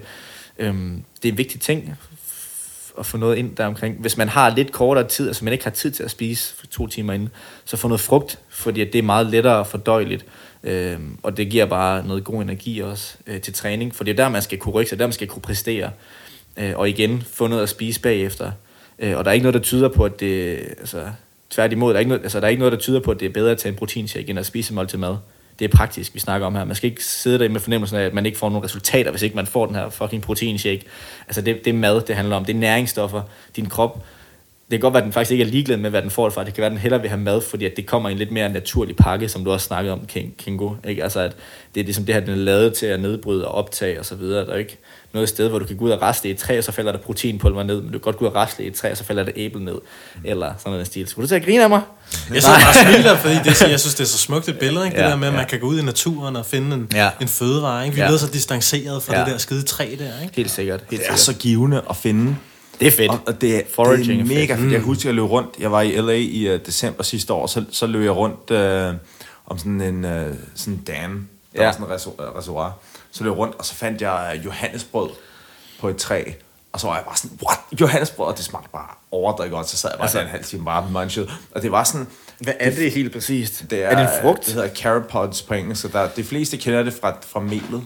Ja. Og du kan få det i øh, sådan et par forskellige grønhandlere. Jeg har fundet det i sådan tre forskellige grønhandlere i København. Og det smager mega nice. Det smager sådan af, af, af, af karamel. Øh, og der er så meget fiber i, at selvom det er faktisk ret højt i kalorier, så er det, altså, du får ikke nogen, der er ikke nogen øh, net carbs i det, så at sige. Altså, du, at, du, at der er så meget fiber i, Ja, at okay. du stort set ikke får nogen af de kalorier. Ja, så Men det det, er det, samme kalorier, ja, det er det samme kalorieindhold som dadler eller sådan noget. Men Ja. der er så meget fiber i, Ja. at, at du skider det hele ud, så at sige. Okay. Og det smager mega nice. Så var jeg så, jeg var i Thailand i januar, Ja. så var jeg ude at løbe, fandt jeg træ med Johannesbrød, og så smagte det bare af røv. Så smagte jeg var mega sur. Jeg kan huske, jeg havde, jeg, havde, jeg havde samlet så mange, jeg kunne. Jeg gik, jeg havde foldet min t-shirt sådan ud, sådan så ligesom blev sådan en pose. Ja. Og så gik jeg bare med sådan et kilo Johannesbrød, og så gik jeg sådan ud, og så, var jeg bare sådan, så var jeg var så skuffet. Ej. Men det, men det der med at finde ting, du kan æde, Ja. det, er, det føles så rigtigt på en eller anden måde. Det er virkelig ja. underligt, der er noget sådan romantisk over det. Super ja. meningsfuldt. Ja, det er helt vildt nice. Men Ja. så, det, er det ikke... Øhm, så du føler ikke sådan et specifikt makrosplit af sådan de forskellige makronæringsstoffer? Sådan øh, et eller andet måske øh, 60-20-20 eller sådan noget. Det, øh, det er ikke sådan... Det har, ikke, øh, det har jeg sgu ikke tal på. Nej. Øhm, og det ved jeg ikke, om det er klogt eller ikke er klogt. Nu prøver jeg bare at gøre det sådan intuitionsmæssigt, også fordi, at jeg vil, ikke prøve, jeg vil ikke prøve at fange mig selv i det der med, at man skal leve efter de her makroer, fordi det er sådan en restriktiv måde at leve på. Ikke fordi jeg har noget imod restriktioner i, i, i visse områder af ens liv. Jeg synes, det er fint, at man ikke går ud og slår en mand ned, at man ligesom holder sig tilbage der. Mm. Men i nogle henseender, der, der er jeg bange for, at det kan blive for overtagende for folk, for mig selv, nu taler jeg selvfølgelig for mig selv, ikke? Mm. At, øh, at det bare tager nydelsen ud af, ud af at gøre ting også, når man har for meget noget. Og, og omvendt, så kan man sige, at typisk når vi spiser, så spiser efter vores intuition. Mm. Altså vi spiser efter, hvordan det giver mening i vores krop. Altså man lærer sin krop at kende, og man lærer at kende, hvad der ligger på tallerkenen. Øh, og sådan det har fungeret i mange år jo. Der er mange år, hvor det har gået rigtig godt for os med at altså, vokse som børn og så videre, uden at nogen der har siddet, og min mor har i hvert fald ikke talt makro på min mad dengang. Altså man har fået noget, og det, og det virker ikke. Mm. Øh, så jeg prøver egentlig bare at lære mig selv min krop at kende. Hvordan jeg reagerer på mad, ikke? Men Så, skal man ikke, når man nu øh, skal kotte, som du kalder det, til sådan ja. en øh, Ja. konkurrence der, skal man ikke være sådan rimelig striks med, hvad man spiser? Jo, men man behøver ikke at... Øh, altså, man kan jo vel godt være striks, og så gøre det intuitivt. Okay. Altså, jeg vil sige, at jeg lever sådan ret øh, ens. Nogenlunde. Men man kan sige, havregryn, det, det, det er ret lækkert altid. Mm. Men, men, men din aftensmad, jeg vil have en, jeg vil gerne have noget, jeg vil gerne have en øh, kulhydratskilde. Det kan være ris eller kartofler primært lige nu. Nogle gange så tyrer jeg til brød, hvis sådan at jeg lige sådan har en craving for det, øh, af en eller anden årsag. Mm. Så tager jeg en aften med det. Men, men så lærer man ligesom, okay, hvis jeg spiser ris, så er det sådan cirka den her mængde, jeg spiser. Øh, og, og, og sådan grøntsager, andre grøntsager, som ikke er så øh, kulhydratsrige som kartofler, det er sådan lidt mere unlimited. Det spiser jeg egentlig bare, altså det, næsten des mere, des bedre, ikke? fordi at så får man flere mineraler, vitaminer og antioxidanter osv., som mm. også hjælper med ens præstationer og restitution også. Øhm, så øh, jeg prøver egentlig, også fordi jeg kan, jeg, jeg kan se andre, der gør det, altså intuitivt i stedet for. Mm. Men det kræver selvfølgelig også noget planlægning. Altså, jeg, man kan jo ikke bare sådan lige gå ud alle steder og spise, når det er. Men, men det vidste jeg jo godt, da jeg skrev mig op til det her. Altså, det, nu skal jeg styre det lidt mere, men uden at jeg vejer alt af. Jeg vejer, nogle gange, jeg vejer havregryn af om morgenen, og jeg vejer ris af. Det er sådan det eneste, jeg har vejet af indtil nu. Okay. Det kan godt være, at jeg begynder at gøre det. Altså, det er også igen med at teste. Nu har jeg ikke mm. prøvet det før. Teste. Det kan også godt være, at det ikke er så nederen, som jeg tror, det er. Mm. Altså, at skulle veje alt af. Det kan også godt være en relief, måske. At man bare ved, at man får, at man skal have. Ikke for meget, ikke for lidt. Du ved, når man ser nogle gange... Det, det, jeg har sådan et billede i hovedet af sådan en øh, bodybuilder, der står inden en konkurrence. Ikke? Han skal, nu skal han op på scenen, ikke? og han er bare helt tør, helt hakket. Ikke? Ja. Og så står han bare totalt svimmel, fordi han bare ikke har spist nogen carbs de seneste fem dage. Ikke? Ja. Altså, hvad... Det gør man ikke. Hvordan, altså, hvordan, hvordan man, gør man det? Altså? Man carber op, faktisk. Nå, okay. Ja, altså man har, en, man har man, carb op betyder, at man spiser man, man, man, man øger sit kulhydratindtag op til konkurrencen. Mm. Øhm, først så i en periode op til, så, så, så kører man ned i, altså dels sådan fra nu af, 12 uger, 16 uger inden nogen, kan man, skal man ned i kalorier for at tabe sig i fedt, ikke? Og så lige op til konkurrencen, så kan det godt være, at man, man har en periode, hvor man kører helt lavt på kulhydrater. Og så derefter så begynder man et par dage inden, alt afhængig af hvor stor man er. For det er klart, at hvis man vejer 100 kilo, så tager det længere tid at fylde musklerne ud med, med, med glykogen, altså kulhydrater, for at få dem til at se store ud, altså volumen. Mm. Øhm, men det er sådan typisk, det tager nogle dage, mm. så der begynder man at øge, og på konkurrencedagen, så prøver man så at ramme det, altså, det max load, man kan putte i sin krop af sukker, uden at man får for meget. Mm. Øhm, så det er sådan lidt... Øh, et, et, et uh, tricky måde, altså det er noget tricky noget at finde ud af, for der, mm. men der sidder folk om bagved, altså øh, de sidder og spiser alt muligt, altså de okay. sidder og spiser, der var en, han, han sagde, han har sådan noget, øh, hvad hedder han, Rasmus Klump, de laver også marmelader og sådan noget nu. Så han sådan en tube, og så bare ned i munden, altså bare fordi han skulle bare have sukker, sukker, sukker. Der er der sidder Nutella, øh, alt, alt muligt, som bare er høj energi. Det jo helt, fordi umiddelbart så vil jeg tænke, cut alt salt og fedt ud. Ja, hvorfor altså, man? Altså, det er fordi, at salt, altså hvis jeg rører salt, nu, mit, mit uh, tilgang til uh, næring, det er det meget individuelt. Altså hvis jeg rører salt, ja. så vejer jeg gerne, så vejer jeg gerne sådan to kilo mere næste dag, uanset hvad jeg har spist. Kan det og, være væskebalance? Ja, altså salt, hvis du spiser 1 gram salt, så holder det 100 ml væske. Så hvis du spiser, lad os sige, du i løbet af en dag øh, spiser 20 gram salt, som du normalt ikke vil spise, jamen, så tager du 2 kilo på ja. i væske, og jeg har eksperimenteret ja. så meget med det. Jeg har mm. oplevet, at altså, hvis jeg på en hel dag kun spiser rå grøntsager og frugt, og så måske holder mit kalorieindtag det samme, ja. jamen så, så kan jeg smide 10 kilo på to uger uden problemer. Og det, det går imod alt, videnskab. Altså, okay. jeg prøvede på et tidspunkt, hvor jeg spiste mit øh, ligevægtsindtag i 29 dage, tabt 18 kilo ved at spise rå frugt og grøntsager. Og det er bare, altså vægten flyver bare af. Mm. Øh, men jeg tror, altså, at vi er meget forskellige på Helt det sikkert. punkt, i hvordan at vi... Øh, hvordan vi reagerer på ting. For eksempel, Kasper, du kan bare sidde og hjernedadler ned. Uh, men hvis jeg spiser halv kilo dadler, så får jeg hjertebanken. Og, ja, det og jeg gøre. Det, det, det, det, det, går ikke for mig. Men, det der, men jeg har i hvert, hvert fald oplevet det der med, med raw food, altså rå grøntsager og rå frugt. Ja. At det er bare sådan, det, det, det får mig bare til at føle sådan, altså jeg, får, jeg har mega cravings, det, det smager kedeligt, det, ikke, det smager nice, Nej. men jeg synes bare, jeg, jeg har det bare bedre, altså, mm. og, og det, jeg føler mig sådan ren på en eller anden måde. Mm. Ja. Øh, og det føles og det, det er sådan, du, du æder så meget, til du ikke gider at æde mere. Ja. Altså, du bliver sådan lidt fuck at æde. Det her, det er fandme. Noget. For eksempel til morgenmad, jeg spiser sådan, spiser jeg halv kilo uh, blomkål med en masse kiwi og en grebfrugt og, og sådan noget. Ja. Og man har det bare, altså... Det er jo let, altså det er sådan lidt mad for kroppen at arbejde med umiddelbart. Ja, ja. Det er også fordi, jeg, jeg, jeg skal tabe mig lige nu, så det er bare sådan, så jeg ved, at hvis jeg bare spiser af frugt og grønt, hvis jeg bare spiser mit ligevægtsindtag, ja.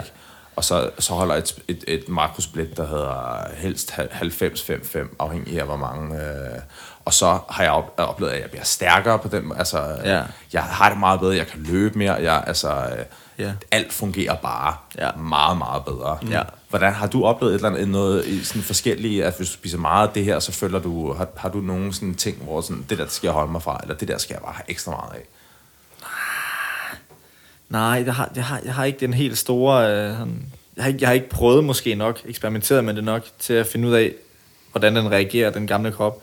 Ja. Jeg havde et par dage med... Øh, på skolen, der skulle vi have et par dage, hvor vi skulle teste en anden kostform af. Så nogle de prøvede at være vegetar, dem der spiste kød, de prøvede vegetar, og tænkte, hvad kunne jeg så gøre? Så prøvede jeg bare at gå altså frugt, frugtvejen, ikke? Mm. Øhm, og øh, jeg følte mig ekstremt let, kan jeg huske. Mm. Men det var kun over tre dage, du ved, så man kan ikke, jeg kan ikke nå at lave noget generelt om Vejede det. du før og efter? Nej, det gjorde jeg ikke. Men jeg er sikker på, at jeg tabte mig, for jeg tror ikke, jeg nåede at spise det, jeg skulle. Mm, ja. øhm, men det var meget sjovt. Altså, det var følelsen ret godt.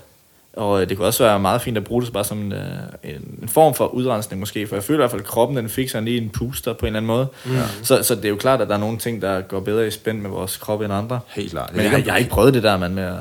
Nej, der er, Bare altså, der, er jo, der er jo frugtar bodybuilders. Jeg følger nogen på Instagram, der bare ja. Er super jacked, sådan bunker afrikanere, Ja. der bare er altså, sindssygt jacked, og så spiser de bare sådan, altså papayafrugt af Ja. ja. 80% af deres Ja. diæt. Så de spiser sådan en split, der ja. hedder, jeg tror, altså jamen 90-5-5, hvis ikke, ja. hvis ikke øhm, flere kulhydrater end det. Ja. Og, øh, og de er bare altså skåret ud granit, og super stærke. Sygt. Ja, det er vildt. Men Så vores, tror jeg igen, vores det- kroppe må have en anden evne til at udnytte øh, kulhydrater. Altså til at danne alt muligt andet også. Ikke? Jo, vil give mening. Mit indtryk er, at hvis, hvis du vil altså, blive stor og stærk, så er det langt mere at gøre med, med kalorieindtaget, end det er med... med Hvor meget protein man får, for eksempel. ja, 100 procent. Ja, helt sikkert. 100 procent. Helt sikkert. Men det er sjovt det der med salt, ikke? Fordi det er sådan op til konkurrencerne. Øhm, vores kroppe har en eller anden form for balance. Øh, altså saltbalance og så videre. Så det er noget med, når, man, øhm, når du cutter salt ud, så øh, vil din krop udløse nogle hormoner derfra. Altså sådan vanddrivende hormoner for at oprette balancen, ikke? Igen, fordi du har mindre salt end normalt gør, så ved at have mindre vand i kroppen, så øger man ligesom saltindholdet egentlig. I, i koncentrationen i hvert fald. Så, øhm, så det man, øh, man, man vil egentlig gerne, og det er, det er nok meget spændende med vand og kroppen og, og alt det der, fordi når du er på scenen, så vil du gerne have egentlig som, altså vores celler består af vand, så vil vi gerne have, vi vil gerne have vand egentlig i kroppen. Vi vil bare gerne have det rigtige steder. Vi vil gerne have, det sidder lige i musklerne. I musklerne så de ser store ud. ikke? Ja, præcis. Og det er det, når man rammer misbalancen der, ikke, så, så ryger det ud. Og det samme med kulhydrater.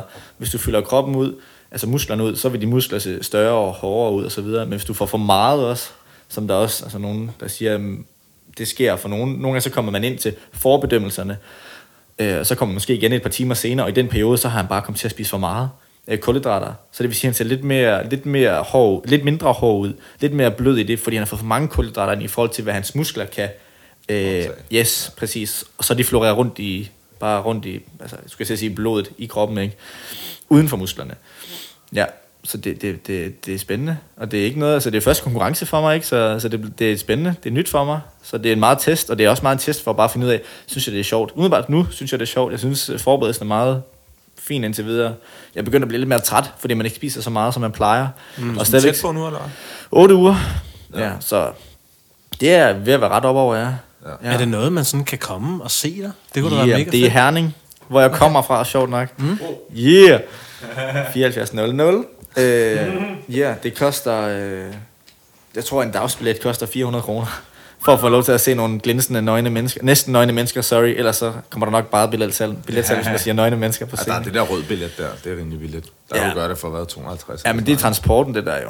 Men indgangsbilletten koster 400 kroner. 400 kroner? 400 kroner. Damn, son. Ja, jeg ved ikke, hvad andre konkurrencer tager ind og ser, men jeg ved altså, hvad det koster. Hvor Kom ind og se en. penge hen? For jeg går ikke ud fra, at I får penge. I Nej, nej, vi betaler. det. Selvfølgelig, vi betaler for Hvad med. koster det at deltage i sådan en konkurrence der? Øhm, det koster mere for kvinderne end mændene, det kan jeg sige. Fordi, de, det?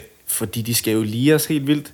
Altså, de skal, de skal jo både have særlige sko. Det skal vi jo ikke. De skal have sådan højhæle. Vi render jo bare rundt i bare tær. Det er fedt. Vi skal bare have på shorts. Jeg har jo i menneskefysik, der har man shorts på, så det er... Mm, badeshorts. Ja, præcis. I stedet for tanker. Ikke fordi jeg ikke kan lide tanker. Jeg er glad for øh, sådan nogle også. Det havde jeg også en periode med i gymnasiet. Hvad- hvad tanker? På Roskilde Festival, der havde vi en øh, Speedos. Nå. Vi havde en camp Speedos et år, hvor vi alle sammen havde Speedos på i vores camp, fordi det var bare det, go- det, det godeste, skulle jeg sige, det bedste. det var bare lækkert, ikke? Vi havde sådan en tema for år til år, så det blev det Speedos, så jeg rendte rundt og ribbede alle de forskellige øh, genbrugsforretninger i Herning for at Speedos, så jeg havde sådan 13 par med, eller sådan noget. ja, det var fedt. Ja, det var Stærkt, fedt. Ja, men altså, bare lige for at rise banen op med konkurrencen der, jeg skal så stille op, som siger, Kasper, i mænds fysik. Og det er det, som man kan kalde en blød bodybuilding-udgave. Det er sådan lidt med en beach body, øh, fordi man ikke skal være lige så stor. Man kan faktisk blive dømt ned på at være for stor. Okay. Yes. Så man skal ramme et, et niveau. Så det handler meget om at have, have brede vinger, altså rygmusklerne, dem der får en til at se sådan trekantet ud, ikke? Og øh, brede skuldre også, så man igen får den ekstra dimension af bredde på. Det er meget det, det handler om. Øhm, så det er det, meget det, man går efter sådan kropsdimensionelt. Øh, bodybuilding, der er det jo meget med at bare være totalt jacked. Selvfølgelig også, øhm, selvfølgelig også proportioneret, men der er størrelsen meget mere en faktor. Okay. Altså, hvis du er lidt mindre der end de andre, så bliver du dømt ned jo. Okay. Man skal også have en vis størrelse. Man kan også godt vinde på at være lidt mindre, men, men det, jeg skal, så skal til, det er sådan lidt mindre tilgængeligt. Lidt mere tilgængeligt, sorry. Øhm, og det er også derfor, jeg har valgt den konkurrence, fordi at jeg heller ikke er, altså jeg er ikke gearet til at være bodybuilder kropstype mæssigt, synes jeg. Mm. Meget mere over i den her klasse her. Vi skal have shorts på i stedet for øh, speedos. Det er også ret fint. Ja, yeah, og så skal man smøre sig ind i olie selvfølgelig. Øhm, men den klasse, jeg skal stille op i, der har man et øh, højdemål, der inddeler klasserne. Okay. Alder og højde. Så jeg er i seniorklassen, og jeg ved ikke, hvor høj jeg er faktisk lige nu. Jeg er omkring 1,78, og det er der, den skiller Okay. over 1,8 under 1,78. Så det finder man ud af, ud af på dagen, øh, når man bliver vejet ind. Det er ikke for noget, man bliver smidt ud. Jeg troede på et tidspunkt, at man blev sådan, når hvis jeg så har meldt mig ind i en forkert i klasse, må jeg så ikke stille op eller hvad? Hvis, jeg, mm. hvis de kommer og siger, at du er, du er 1,77, og du har meldt dig ind i 1,78-klassen, så det er bare ærgerligt. Men det er det ikke. Man bliver bare rykket om. Mm. Ja, det kan selvfølgelig have noget at sige med, hvad man møder. Ikke? Altså, øh, det kan være en fordel at være lavere, fordi så ser man mere tæt ud også. Altså, Øh. så, altså hvis, jeg tænker bare, hvis du er sådan... Altså, hvis du kommer i klassen under 1,78, det vil jo være godt for dig, fordi så ser du måske større ud end de andre. Jamen, det, det kan det være. Altså, det er forskelligt, fordi hvis man er meget høj, og man står ved siden af en lav person, så er den lave person, hans krop kan se mere kompakt ud, mm. fordi han er bare lidt mindre dimension. Det er sådan lidt optisk øh, illusion faktisk. Så når man er lidt stor, så kan man godt se lidt mindre, lidt mindre ud Okay. i sammenligning. Det er bare fordi, jeg kom til at tænke på den der, jeg ved ikke, om jeg har set den, med den der Pumping Iron Jo, jo. med uh, Arnold der. ikke? Ja. Og så siger han, jamen uh, Frank Colombo, han, uh, han taber altid, fordi jeg står en ham op på scenen. Ja. Men sådan gør det så åbenbart ikke gældende alligevel. Det kan det gøre, og det, er det, er sådan, altså det er virkelig også en finesse-sport på mange måder. Selvom det virker bare sådan brutal, øh, men der er mange finesser, hvordan du poserer også. Der kan du gøre rigtig meget for at øh, fremhæve nogle af dine gode sider, og måske skjule nogle af dine mindre gode sider. Mm. Øhm, bodybuilderne, det er ikke et post, vi har det her, men bodybuilderne, de har sådan en post, hvor de skal have begge hænder over hovedet, og så vise maven, ikke? Og hvis man, øh, hvis man forestiller sig, at man ligesom har hænderne på nakken, ikke? Og løfter armene op, der skal man have armene helt ind til hovedet, så der ikke er noget luft mellem hovedet og armen. Fordi hvis mm. det er det, så ser man øh, mindre ud, så ser armene mindre ud. Mm. Fordi der er luft på begge sider. Sådan nogle ting. Altså, og der er det igen som, at hvis man finder en god træner, for eksempel, der har været i gamet i lang tid, så kan I ligesom scanne din krop og sige, hey, vi skal have fremhævet det der, det der skal vi lige have skruet på, for at du fremstår bedst, ikke? Så helt sikkert kan det måske også godt være en fordel, fordel at være stor. Helt mm. sikkert. Og hvordan, altså, jeg, jeg har altid syntes, bodybuilding var sådan en interessant sport. For, netop fordi, man kan sige, hvis vi har en, øh, et 100 meter løb, ikke? Du, yeah. du ved altid, hvem der kommer først. Selvfølgelig med mindre der er 20 start, ikke? Så ved du altid, at der er en vinder. Og det er jo bare sådan, han kom først over målstregen. Ja. Men sådan er det jo ikke i bodybuilding-konkurrencer, fordi der sidder jo nogle dommere. Ja. Hva- Hvordan, øh, hvad for, har du haft nogle refleksioner omkring det? Er det noget, du sådan har tænkt over? Nej, ikke så meget. Jeg altså, tænker jeg bare, tror, det- synes du det er sådan unfair? Er- er- Eller synes du det er sådan... Altså, jeg, jeg tror, jeg vil have det Nå, svært. du tænker på, at der er nogen, som ligesom skal bedømme, og derfor ja. lave vinderen. Ja. Det ved jeg ikke, altså. Det, det, det, det tror jeg ikke, jeg har det så stramt med. Jeg tror, Okay. jeg har det fint med. Uh, det kan selvfølgelig godt være, at der er noget, uh, I don't know, nepotisme. Altså, Mm. eller noget, du ved, Ja. man, man har en, en favorit eller et eller andet. Mm.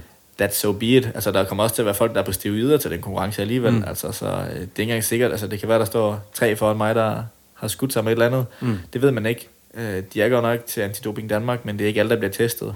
Okay, Det er ikke en del af det. Så, uh, okay. Ja, så de siger, at det, ellers ville der ikke være noget show, hvis man testede, fordi der var faktisk mere end man, flere, end man tror, der tager noget. Øhm, så man skulle ligesom udelukke en masse af folk, og derved ligesom udelukke masser af penge, og derved bare gøre hele showet mindre, mm. og, og det vil man jo helst ikke have. Så der er mange faktorer, der spiller ind, og jeg tror bare, jeg tager det med det, som det er. Altså, jeg virker nogle gange sådan meget vag, ikke? Fordi der er, bare, men der er nogle ting, det, hvis jeg ikke lige kan ændre på en ting umiddelbart, så går jeg slet ikke at have sur mavefornemmelse over det, fordi så bliver jeg bare mere sur. Mm. Altså, det er bare spild af energi, ikke? Ja, men det er det jo ligesom at bande over vejret for meget, ikke? Altså, det er, også, det er også ærgerligt at bruge. Altså, mm. Det er jo noget energi, man kan bruge på noget andet, ikke? Ja. Sidde her og have det fedt i København. Nu er vi lige hurtigt omkring det. Det er bare lige, øh, nu, nu har vi endelig en bodybuilder i studiet. Lad os lige stikke lidt til det. Ja, kom. Nej, skal ikke... Altså... Jo, jo, stå videre. Okay. Hvad, øh, hvad, hvad er sådan din holdning til det? Med at sige, altså, nu siger du, der, du kommer nok til at være op imod folk, der er på støveder. Højst sandsynligt. Ja. Hvad, øh, Jeg vil ønske, de ikke gjorde det. Altså, fordi også konkurrencen ligesom er, når man ligesom læser om den, så er det skulle den være ren. Så er det sådan lidt ærgerligt. Jeg, jeg, jeg er sådan rimelig... Jeg ved ikke, hvad, hvad, hvad ordet er. Ikke at man skal være ordentlig. Men hvis du spiller et spil, så snyder du ikke. Altså, det gør man bare ikke. Altså, vi har de her regler, vi har skrevet omkring det her spil. Man snyder ikke. Mm. Jeg ved ikke, Kingo, er du også sådan? Jeg mig- Retskaffen måske. Retskaffen hedder det. Jeg kan godt være, ja. det ved jeg, ja. Ja. uh, ikke fordi jeg er sådan lovlydig nødvendigvis, fordi loven kan godt være skruet sammen forkert, synes jeg. Ja. Ja. Men for eksempel, hvis man tager en konkurrence her, hvis der var to konkurrencer, der er en, hvor der, man siger, her må du ikke bruge stivider, og her må du, bruge- må du bruge stivider. Mm. Jeg synes, det er fint, at de har en konkurrence for folk, der vil gerne vil bruge stivider. Ja. Det er deres krop, de vil fuck dem op. Øh, gør det, hvis de synes, det er fedt, ikke? Men hvis det er en konkurrence, hvor man siger, at det er ikke det, man gør her, så synes jeg, det er ærgerligt, fordi så ændrer man ligesom dynamikken i konkurrencen mm. inden for alt sport. Ja. Det er, et, det er et spændende spørgsmål, ikke? Fordi mm. der er jo, nu kommer jeg jo fra Herning, hvor vi havde Ørn fra Herning, selveste Bjarne Ries, ikke? Og om han skulle tages, øh, altså, han, han har jo en mindesten, ikke, i Herning, fordi han vandt i 96. Det er France. Mm. Ja. Ja, ja, cykling. Ja, cykling. øh, hvis ikke I kender Bjarne Ries Ørn fra Herning, ikke? Altså, nu skal vi lige... Det er jo ikke alle, der nødvendigvis ved, hvem det er. Men om man skulle tage den fra ham eller ej, ikke? Men, mm. men jeg er sikker på, at øh, nummer to og tre måske også havde taget noget alligevel. Ja, i, i Så- den sport, der er, de, der er de jo alle sammen. Præcis, de men, men, sammen? men, men inden for alle sporter, siger man egentlig efterhånden, altså der er virkelig, virkelig meget. Mm. Altså det kan godt være, det ikke er steroider jo, men så er det noget andet præstationsfremmende, ikke? Mm. Øhm, og øhm, Føler du dig presset til at tage støveder? ej, jeg vil aldrig tage det. det tror jeg sgu ikke. Altså, men det er jo svært. Prøv at tænke på, hvis man fik en steroide, som, øh, som for det første var plantebaseret, kunne man sige, ikke? Øhm, er, men de som, ikke, er de ikke udvundet af yams? De fleste steroider, jeg ved ikke, altså De det er er jo udvundet nogle af- vækst, af- væksthormoner, I don't know. Siger man jam? jam? Ja. Jams? Er det ikke sødkartofler? Er det ikke jams? Nej, ikke det samme. Nå. Jams Det er en form for kartoffel end jams. Det Nå. smager super dårligt. Ja. Ja, men de er udvandt. Der er rigtig mange af dem, der, okay. Okay. der er udvundet af, af jams. Hvordan det tror fanden jeg, tager man en grøntsag og laver det om til noget, som kroppen bare sådan siger, jeg skal bare være stor nu. Ja. I don't know. Testosteron, jeg tror altså, det kommer primært fra dyr. For eksempel en steroid, der er de, testosteron. fleste, de fleste derude er veganske. What? Det vidste jeg faktisk ikke. øh, Det har jeg hørt på Okay. et podcast. Har I set ham der Nobel Fitness der på, uh, Ja, jeg har set på ham. Facebook der? Er det?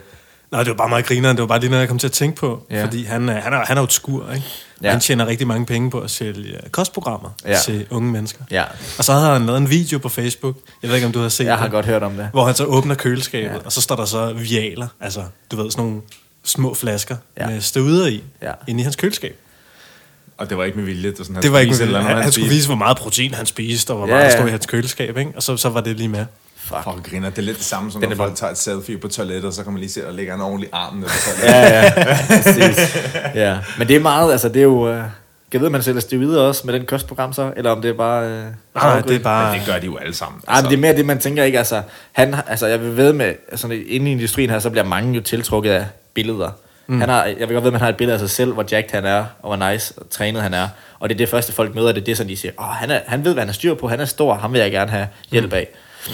Og så, du ved, de bliver fanget af et billede, hvor man har brugt steroider til at producere det, mm. og så får de kostprogram ja, tilbage, hvor der det står... det, om I kender sikkert YouTube-kanalen Vegan Gains, Jo, jo. hvor han bare piller alle de der fra hinanden. Jo, jo. Det er jo også, de er jo nogle charlataner hele bundet.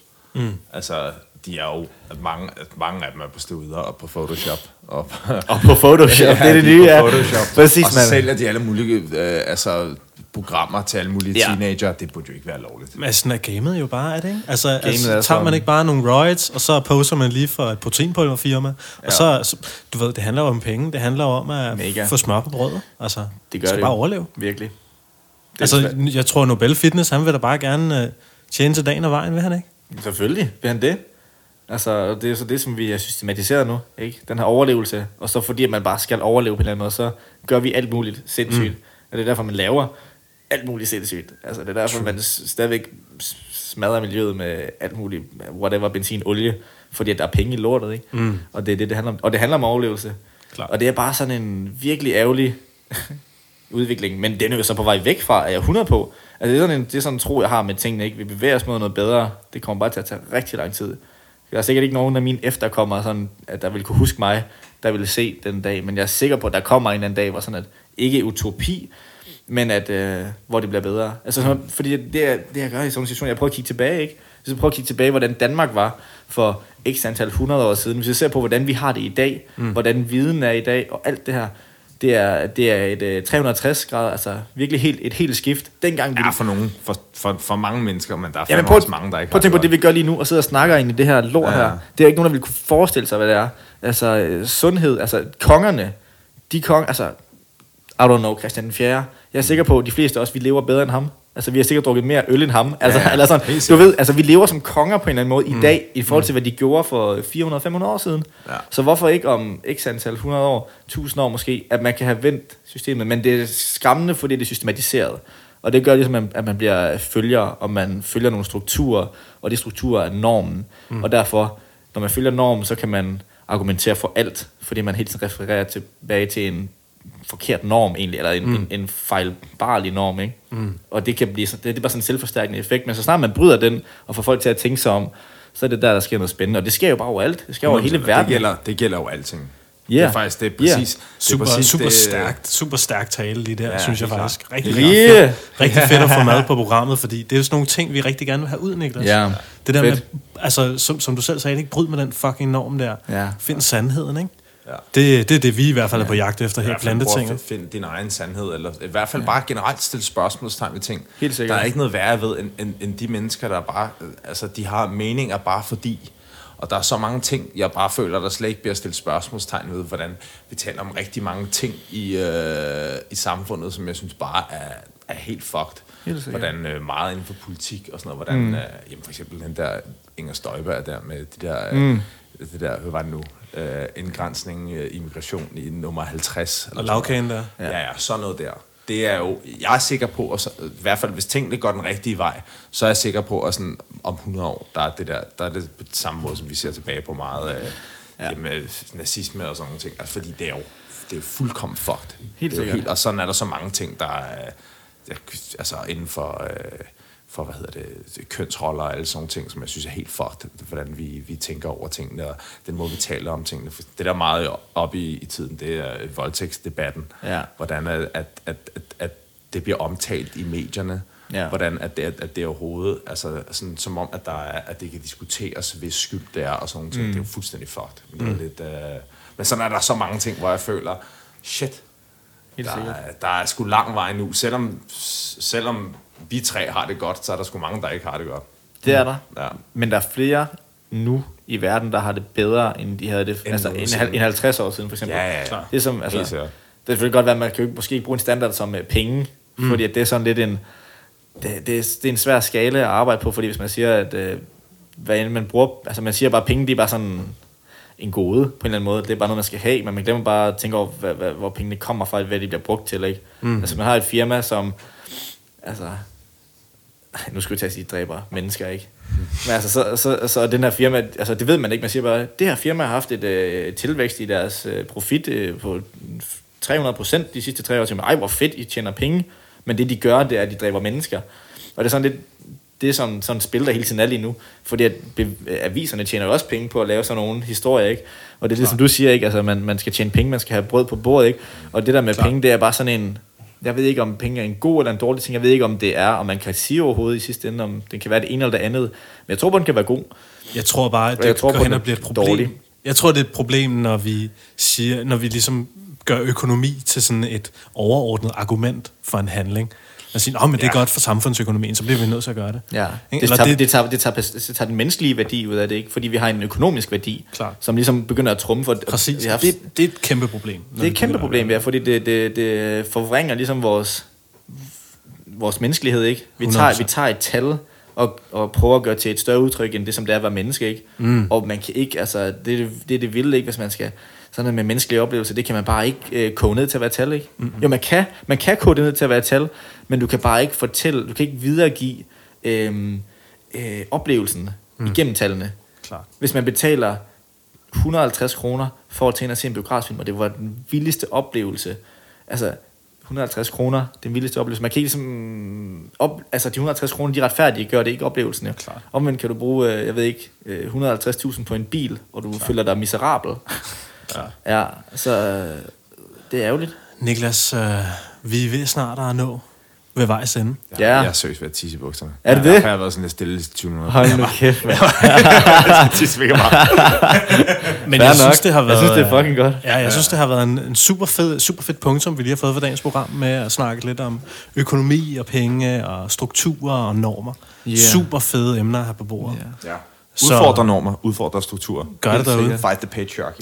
Niklas, har du, øh, har du noget, du gerne vil sådan tilføje eller sige, inden vi øh, lukker ned for dagens program? Yeah, det har jeg. Mm. Jeg har ikke forberedt noget, men øh, helt sikkert, altså, altså støt, støt det gode i hinanden. Støt selv i dem, I ikke normalt ville se som gode. Støt det gode i dem, for jeg tror, at de fleste mennesker, vi er altså empatiske, vi er, vi er positive et eller andet sted, for vi vil gerne være positive med vores eget liv. Vi skal bare finde ud af, hvordan vi får det ud generelt. Mm. Øh, så, øh, så vær gode ved hinanden, og støt hinanden, og løft hinanden op. Yeah. Stærkt. Yeah. Nice. Og have en god weekend. Ja, have en god weekend. Du God lytter weekend. til... Den, når ikke at komme Nej. det, er fredag nu. Ja. Ja. Men den næste weekend, Ja. ja. den, Den, den, bliver skal fandme være god. god. Den bliver fandme god. Ja, den næste skal være god. Vi hedder Plantetinget. Vi er på Facebook. Vi er på Instagram. Vi er på iTunes. Og du kan lytte til os, hvornår du vil, på din øh, foretrukne podcast-app. Vi... App. App. på, på Instagram. På Instagram. Og øh, ja, du er altid velkommen til at skrive til os, hvis du har nogle spørgsmål. Øh, vi er altid tilgængelige, enten på Facebook eller på Instagram. Og læg en anmeldelse. Læg en anmeldelse på iTunes. iTunes. Det er Gør vigtigt for SEO. Gi- giv os nogle stjerner. Ja. Giv os nogle, øh, noget ris, noget ros. Vi er lige glade. Bare I giver en anmeldelse ind på iTunes, så bliver vi pisse hammerne glade. Ja. Ja. Tak for i dag. Og så Tak. skal lige være et high five, så man kan høre. Bang, bang. Ej. Ej, bang. Ja, der. Nice. Bam.